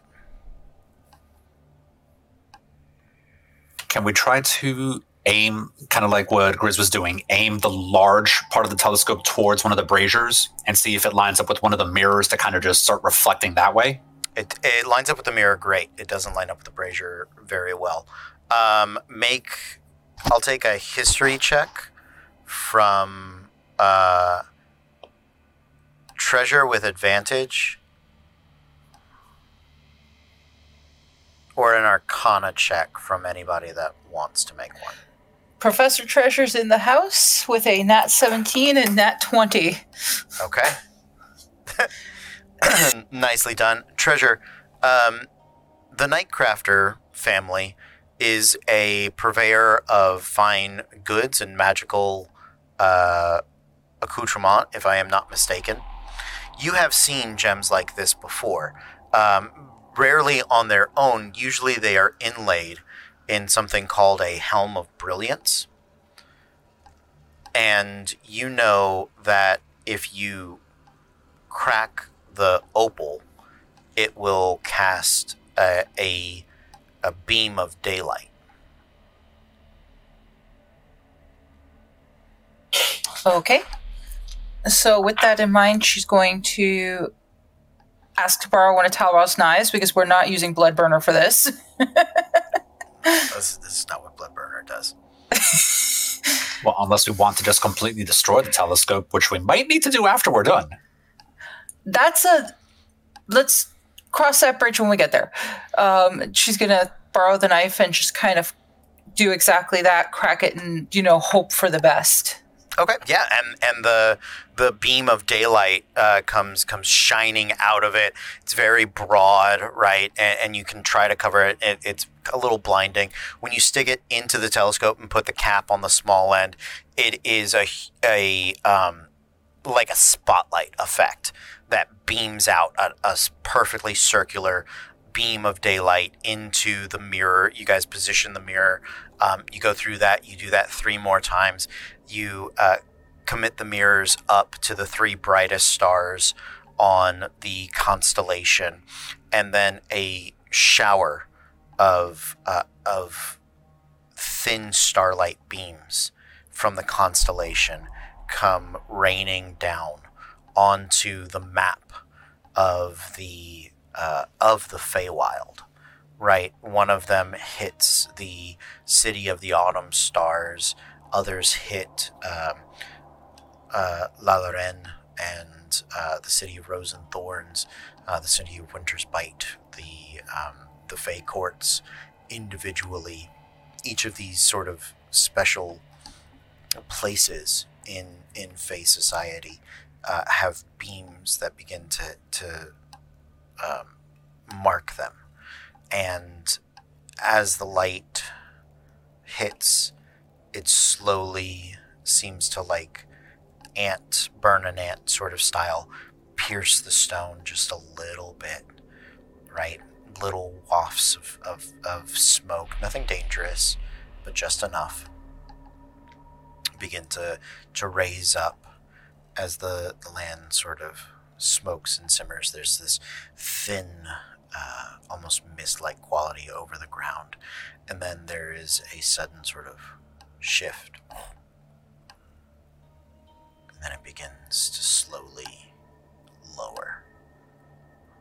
Um, you guys can step inside where, where it is mapped out, and it is beginning to to lower. Um, if you wait too long, it's going to be a huge drop. So you look at it and you're like, eh, so jump on board. Um, the light of uh, of the autumn stars begins to descend, and it carries you in this beam. Uh, the lights form almost a protective spot uh, against the darkness that is down in this subterranean area. And when it connects to the bottom, right, when it stops, there is a corridor pathway um, that goes about 50 feet and it is very dark. Um, but beyond that, you see a door that is slightly cracked open, kind of a double door set. And there is some noise that is coming from the other side. Doesn't sound. It sounds like a um, a gentle fey lullaby. I am immediately checking for any sort of traps or anything off with the ground leading towards it. Okay. Uh, yeah, make the investigation check. Can I check to see if I know the song? Yeah, Make a history check with advantage. That's a 25. Okay. The ground seems safe. There doesn't seem to be any any uh, pressure plates or anything like that. What is interesting is the walls along the. Um, you've descended. It was a circle, so you got kind of a horseshoe, right, cul-de-sac, and then the tunnel. All of the walls are they're not round. It's um, they're like hexagons. They're straight. They're plain. They're panes of black glass with uh, what seems like little stars, uh, constellation style in in them. Uh, what did you get, Saride? Uh, 28. You absolutely recognize the um, this song. Uh, the lyrics are a little different than what you remember, and it seems to be in like an older dialect of of Sylvan, right? Um, but it is you know it as a um, kind of like a nursery rhyme kids song, a little more like like Jack and Jill, right? Um, about two sisters, but this is you're realizing sort of the original form, and uh, while the names are different, uh, it is a um, it's a it's a children's nursery rhyme, so it's fucked up, right? Yeah. Um, Two sisters working with one another. And then there's something about, you know, stag, and then you have secret elevator! right. Secret elevator! Exactly. That is the one. Yeah. Yep. Yeah. Thank you. That it's a bang. Fey music is so beautiful. Um, but she is gonna like start humming the harmony to the to the lullaby. Okay. Absolutely. Um. Yeah. Are you um your your hum harmonizes well? Um let me know if you're trying to do it loud enough for whoever's inside the room to hear you. I mean, we just came down an elevator. I feel like they heard us come down. Okay. They don't seem to be coming out of the room or caring, at least not in the first two minutes, three minutes that you guys have been down here. I'm going to very quietly just make my way forward to just peek in the room. Okay. You guys begin to work, walk your way down the hallway. Um, as you are walking, these glass panels are they don't reflect you, but they they're very nebulous beyond them. It is, mm, uh, you you know those those weird like illusion panels that used to be in the waiting queue for Space Mountain. I don't know if they're still there. I haven't been there in 15 years, but we're like you'd see the trains go by, right? It's kind of like that. Um, like it, it's it's got a very depth like 3d image depth to it um it, it is a little vertigo for sure um if you guys are moving quietly make yourselves stealth checks as you are as you are working your way up there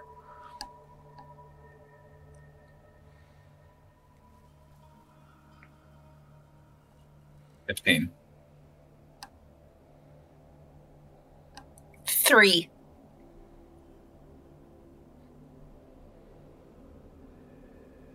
Thirty-two.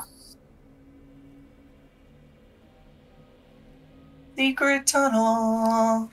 Secret tunnel. i'll take that as a one uh i'm guessing Oh no, I'm I'm not trying to stealth. Oh, okay, great. So, well, Yeah. there, there you go. Not That's- trying to stealth. Yeah. So, yeah, well, because the only one that came close to doing it was was Talroth. Um, so, Talroth, you get to the door first because I'm assuming you wanted to scout ahead. Uh, what did you want to do when you got to to the door? You wanted to poke your head in and, and see what was on the other side. Yeah, you said it was open, or cr- that it was open or cracked or something. There's yeah, it's a double door. There's a little there's a little door crack, right? So you can you can kind of poke your poke your, poke your eye around the corner, see what um, see what you see. Yeah, just to get a quick glance in. just to see what we're in for. Okay. As you glance in, um, there is. Make me a perception check.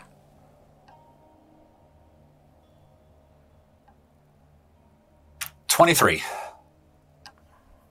Okay. Um, so the room inside is very is very large. Um, yeah, sorry. you see, there is a um, there's a woman at sort of a central spot. Everything in here is black, and not black like. Um, let me back up. The shape of the room is Cerebro. X Men movie, inside of a big ball, right? What you don't see is the platform that goes from the door to where uh, this Fey woman is. Uh, she looks like an Eladrin in some sort of shadow season. Um, not not Drow, um, but also not um, not of the Shadowfell. Right? It, it is a very unique look. Um, the stars that are in on the outer walls of Cerebro here, right, are sort of moving and shifting.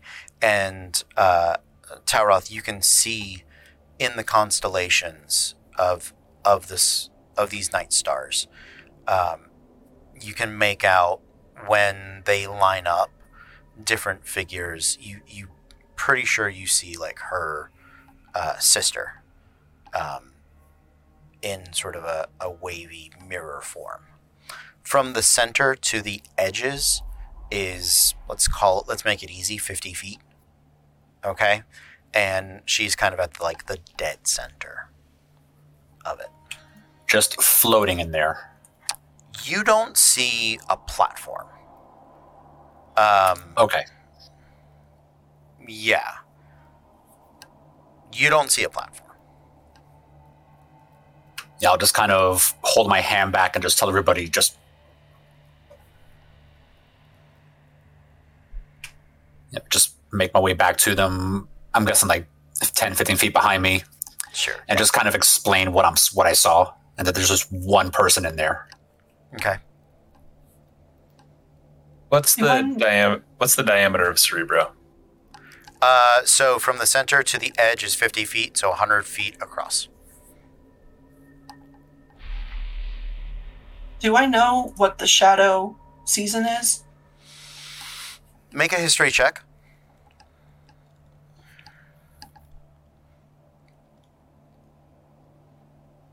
28. The Shadow Season is related to the Unseelie Court. It's where people get cursed to. It is different than the Shadowfell. It's sort of like being cursed to the Underdark of the of the um, Feywild. Um, while some Unseelie are live on like the surface, um, they are usually marked by unnatural colors. Um, like quicklings are blueberry blue, right? Darklings have um, a, a huge aversion to light, right? There is um, each of the unseelie is marked in their skin by uh, an aversion from the natural, and that is their that is usually related to their curse in some way. Um, so if she is uh, the color that that Talroth is describing to you, she has been cursed and punished by one of the Archfey. Cool, cool, cool. Tight, tight, tight. And I will tell everybody. What are the odds that we Um, can just go in, ask her for the bandages, and make our merry way out? We could try.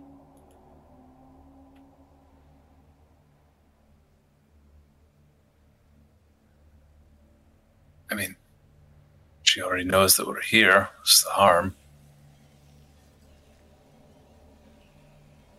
And Just if- be ready for the worst. exactly.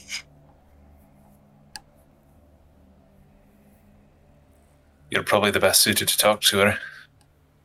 Doubt that I even could. I'll certainly try. Got your back. I know. Would you like me to go with you? I was thinking we all, I thought we were all we'd all go with you. Yeah, we're just having heard talk. It was more of a do you want me to hold your hand sort of situation through this. Oh, no. Treasure, I'm home. Eh, I'm hoping your home didn't look like this before. We're gonna get you to proper home once, you know, the cleanup crew has completed things. Treasure, it doesn't matter what it looks like. I'm home. I'm glad. We're just gonna work on getting a little more of my home out of your home. Yeah. Let's try talking to her. cool.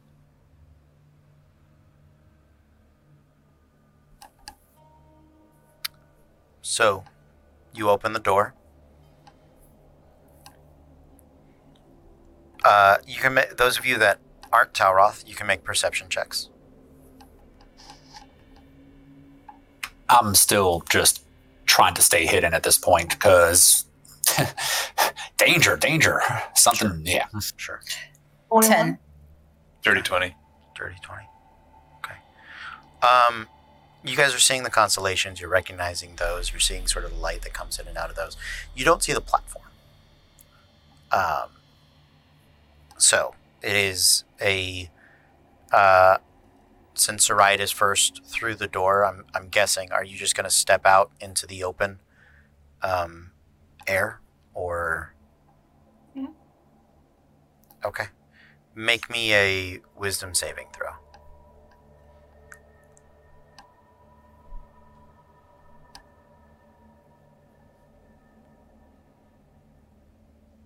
Nineteen. there's a moment of fear um, that that threatens to grip you as you step out into uh, a, a vertigo causing sort of empty nothing. Um, but other than a stumbling step down about three, four inches, there is a uh, you don't know if it's clear or if it's a, a similar black crystal, um, but there is a, there is a platform. There is something for you to stand on, and you can now kind of see th- what she's that she's standing on it as well. Um,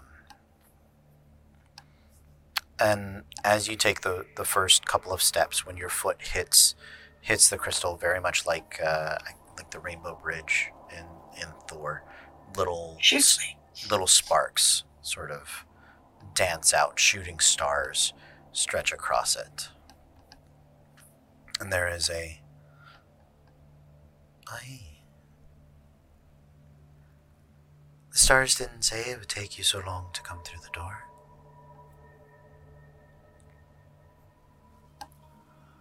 Apologies. Uh, we don't have a good track record with doors. Oh, I think you do better than most. We're sorry to disturb you. I know. And in Sylvan, she'll say, I'm actually sorry for a great many things. And she sort of cocks her head at that. Um, and as you, you see, she's sort of turned to face you, and her eyes uh, glow in this emerald green that sort of traces uh, with, with smoke and fire out the sides. Oh, Oh. we gotta get out of here. Oh god, oh god. her hair is a is a smoke like uh, white that drifts as though it were underwater um, and she'll, with a hand, sort of brush it back to be uh, laid slick and tight, and then it, it slowly begins to raise itself again. And she'll she'll respond in whatever language you are you're talking to her, and you're honestly not sure if she's speaking out loud or if it's telepathic. Um, but her mouth does seem to move with with whatever uh, she is saying. The rest of you can hear it as well, but you're hearing it in whatever your first language was, basically. Um, so while you may not understand Saride when she speaks in Sylvan, you, you understand the responses, right? Um, what is it that you're so sorry for? Sorry for home. And for your sister. Oh. Ziona.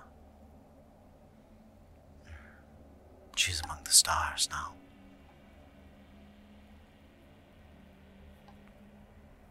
I think you know why we've come. I uh, have suspicions. Do you know why you've come? Yes, Why is that? because I'm not the healer that they need right now. Oh. Healer, is it?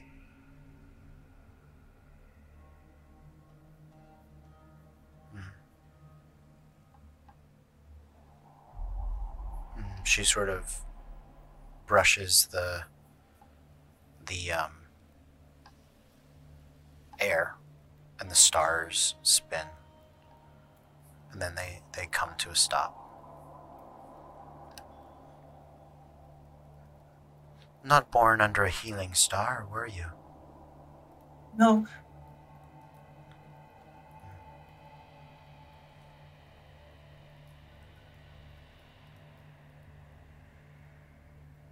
You don't seem terribly eager.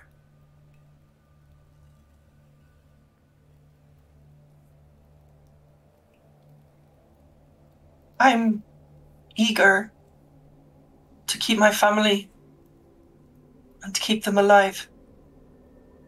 And I'll do what I have to do for that.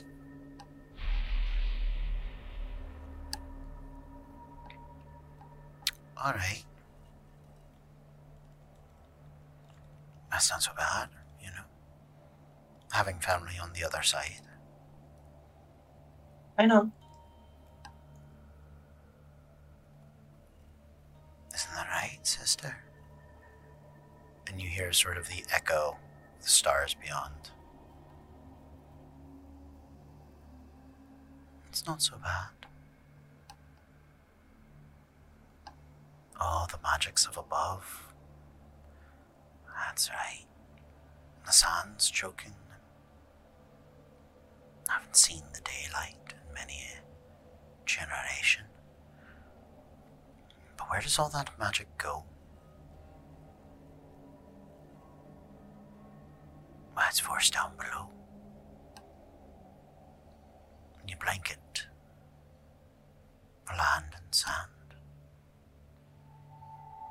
It's like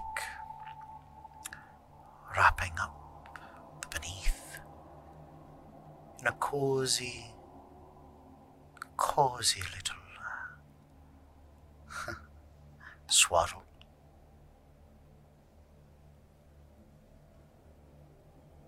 The magic's been wonderful again. The taste of it down below. The Fomorians think it'll give them back their beauty.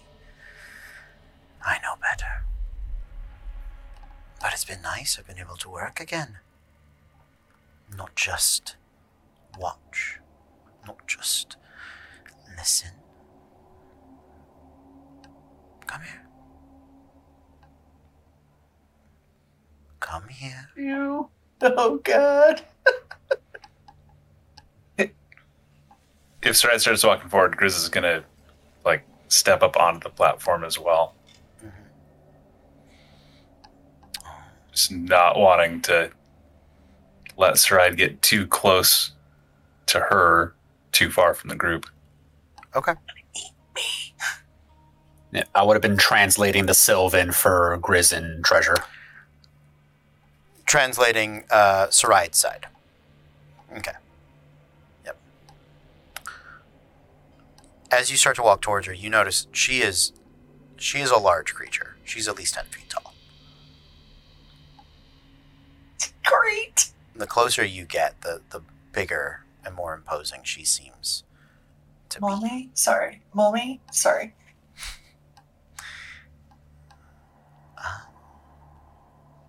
A little closer, a few more steps. There, there. Here. Take a look. And she pats what is a very, um, what had been camouflaged by just the blackness and stars and the nature around it. Uh, a dais, um, sort of a pedestal, and a bowl up top.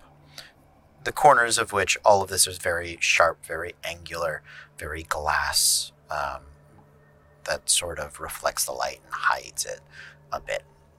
There is a s- small few steps for Saride to to walk up um, and look. d she seems to be gesturing for you to to peer into the basin. Do what Galadriel tells me to do. Photo negative Galadriel. Absolutely. There you go. The queen. Um, now let's see. She'll spin the stars again. You can see the reflection of which sort of twists, turns down below. Ah, there we are. There it is, me and my sister. You can see the wonderful work we once did.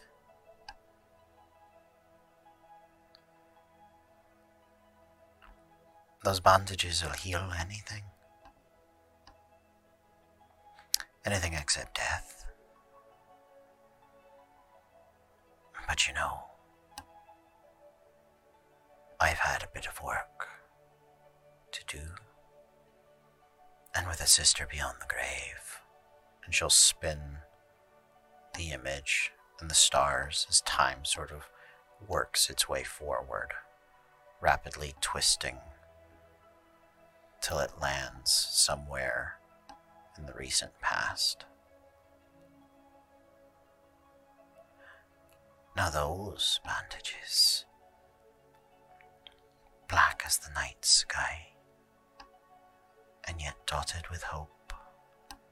She reaches her sort of smoky finger into the the reflecting glass bowl, and as she lifts it up, there is draped around her hand a black bandage dotted with little white stars. This one this one might restore more than the original. Bring that which is dead back to life.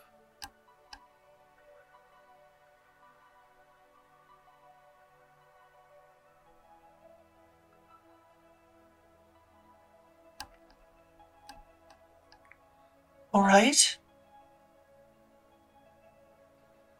Don't suppose you'd want this one, would you?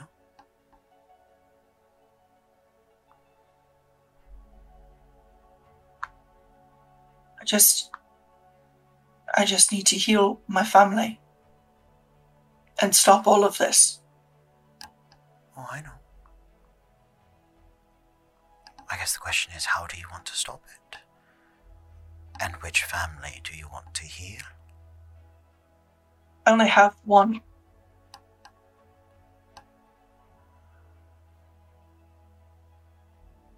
Now, but not always. And behind her, you see the visage of your parents, trapped behind the black panes of glass, in the night sky, in the constellations.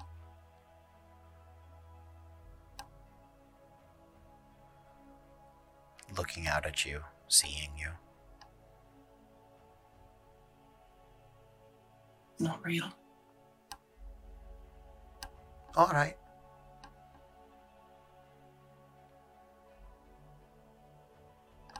One bandage to heal any wound, to remove your rotten curse. Might save the armies, give you a chance to fight back. If you wanted.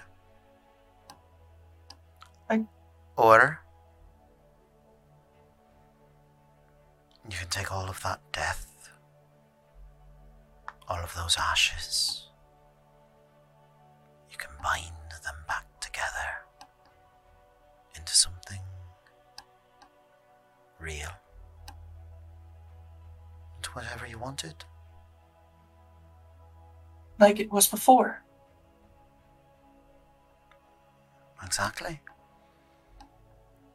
I live here, my sister lives there, and we are always connected. A bridge between. Oh, come now. You've read a scripture or two, I'm guessing, since your conversion. You know that there's life after death. You know that there's life after life. Some, of- some of them come back. The special ones. I'm just asking. Who's special?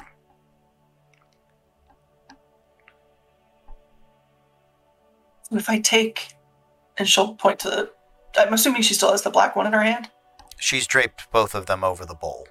Okay, she point to the. I'll point to the black one. Yeah, one of one of pure black and with the stars, one of um, a brilliant mummy white, the original bandage. Um, so yeah, you indicate the black one. And if I take that, Yes.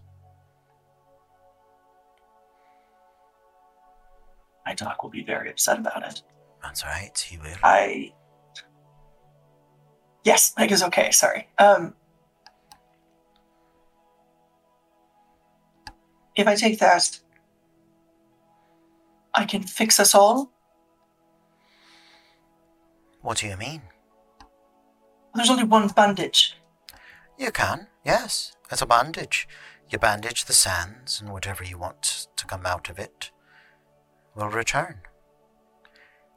Now, you bandage the living and carry them to the other side. So if I use this on us, we're dead.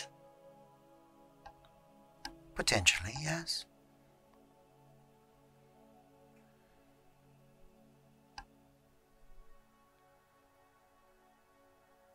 Hey guys, remember earlier when we were like, let's go get Delia? And you were like, yeah, but it's the fate of the whole Feywild. And now I could bring all of the Feywild back, but f- you guys. I'm just saying, if you have to put me down, I'm not wearing armor. This would be like a two second fight. You, you could absolutely do it. Um,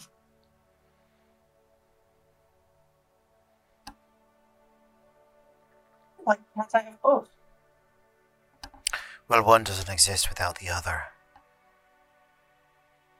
This one is only, and she pets sort of the black bandage. This one's only here now because I have the scraps. I've had the scraps of this one. She touches the white one. For many thousands of years.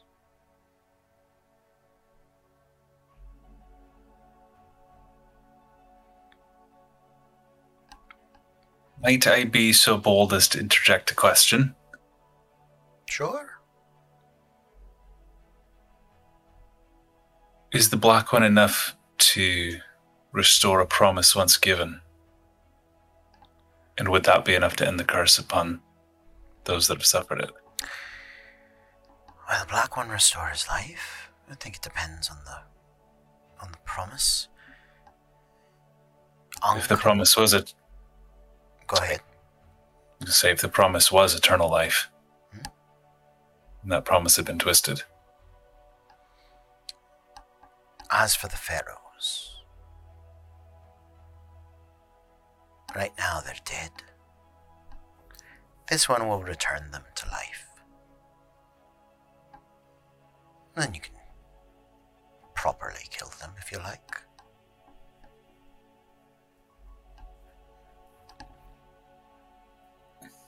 Without this one, I suspect you'll need a bit of heart and ka and spirit and soul. At least that's what the stars tell me, but it seems like so much work.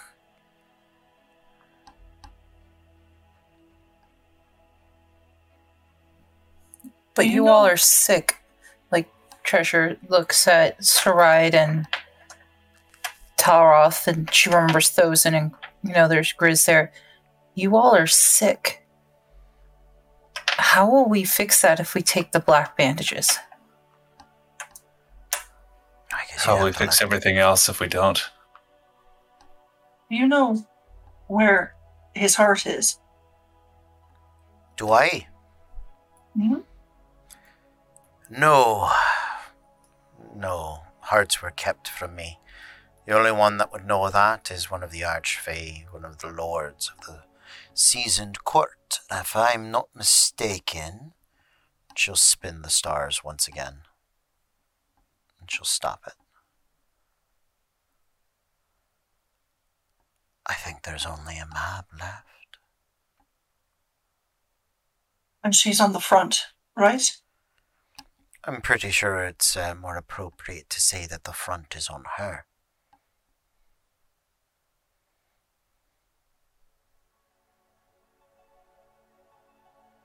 And then we we go to the mound with the white bandages.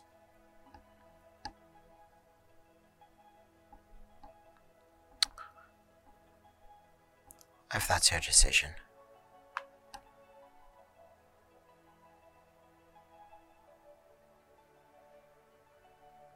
It's a nice thing about Fey, you know. We're really good at at multiplying, so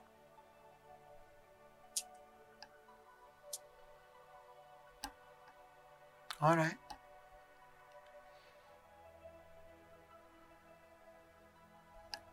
Go ahead. take the white one. Need you to make me a Constitution saving throw. Oh, I'm sure you do. okay. I'm rolling the dice you gave me for your wedding, by the way. Yay! Yes, they've been doing very well for me. Good. So if this doesn't, it's your fault. of course, right? Okay. Yeah. That's cocked. 21. Absolutely. Thank you, Cody. And Caitlin. And your love. Yeah. The bandage is a much longer roll than what you initially think. Uh, and as you, you pick it up, you start to sort of ravel it. Uh, and as it wraps around your, your hands and arms, um, you can feel. Uh, so I guess it's sort of like like icy hot, like it, it's cool but burning at the same time.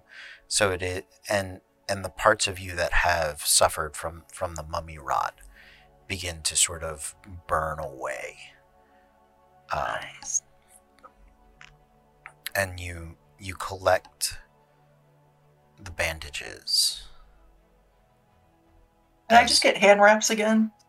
No. um, I mean, it, this is enough for like a full mummy. So, bandages. Um, and as you collect them,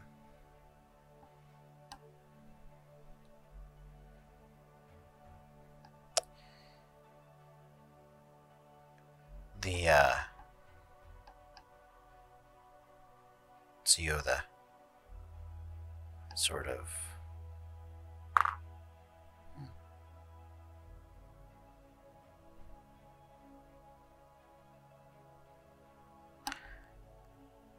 Well then, I'll be seeing you soon.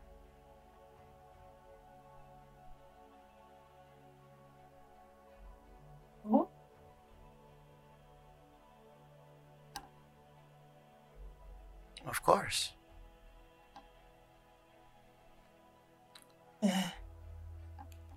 And she sort of gestures to the stars.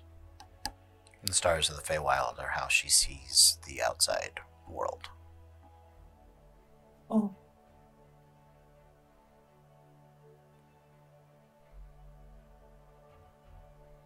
Thank you. You're welcome.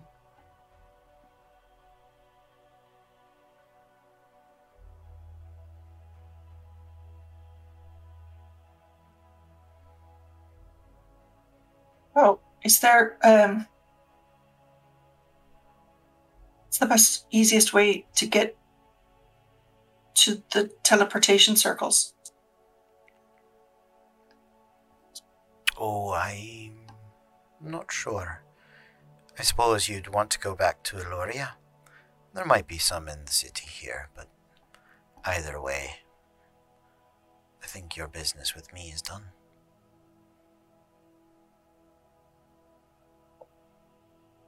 Peter Griffin out? I don't know. That's fine. As you as you start to go, you begin to hear a tune. A soft, sweet, and gentle tune that your mother used to sing you to sleep.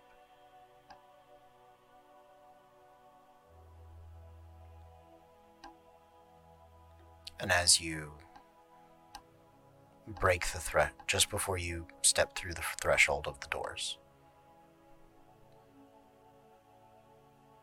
You see the image of your father, who,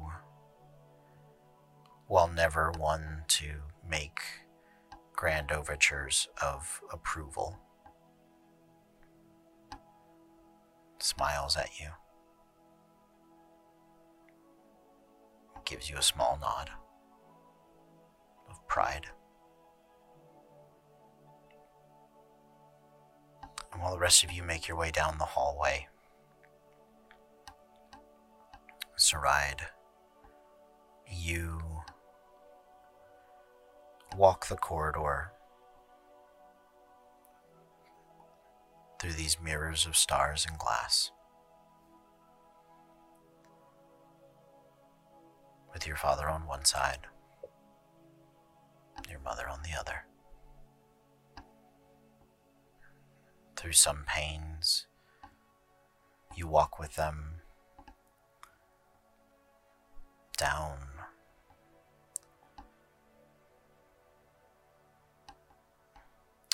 down a down church pews, wedding gown, across summer fields with little ones in tow,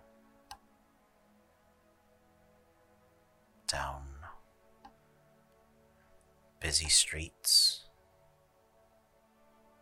dressed in finery, through simple meadows dressed as a family.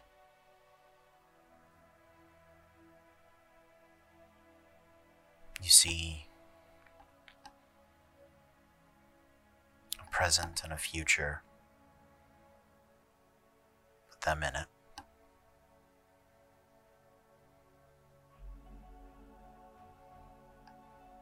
And as much as that may hurt,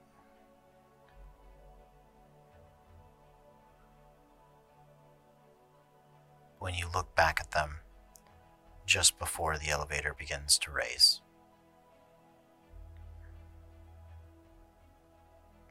As your mother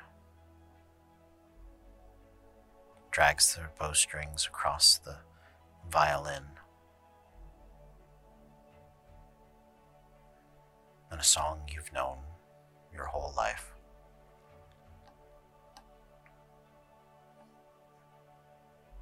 You know, you know your father approves of the sacrifice you've just made. And the sacrifice he would have made as well. And all those days and all those times that felt like he didn't care suddenly make a little more sense.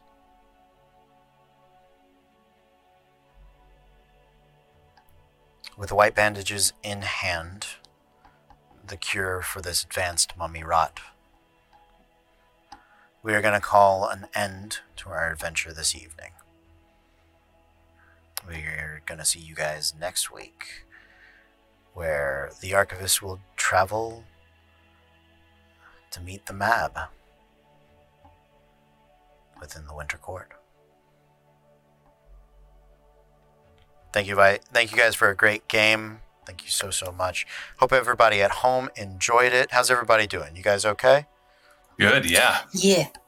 Good, good, good. Thank you guys so so much.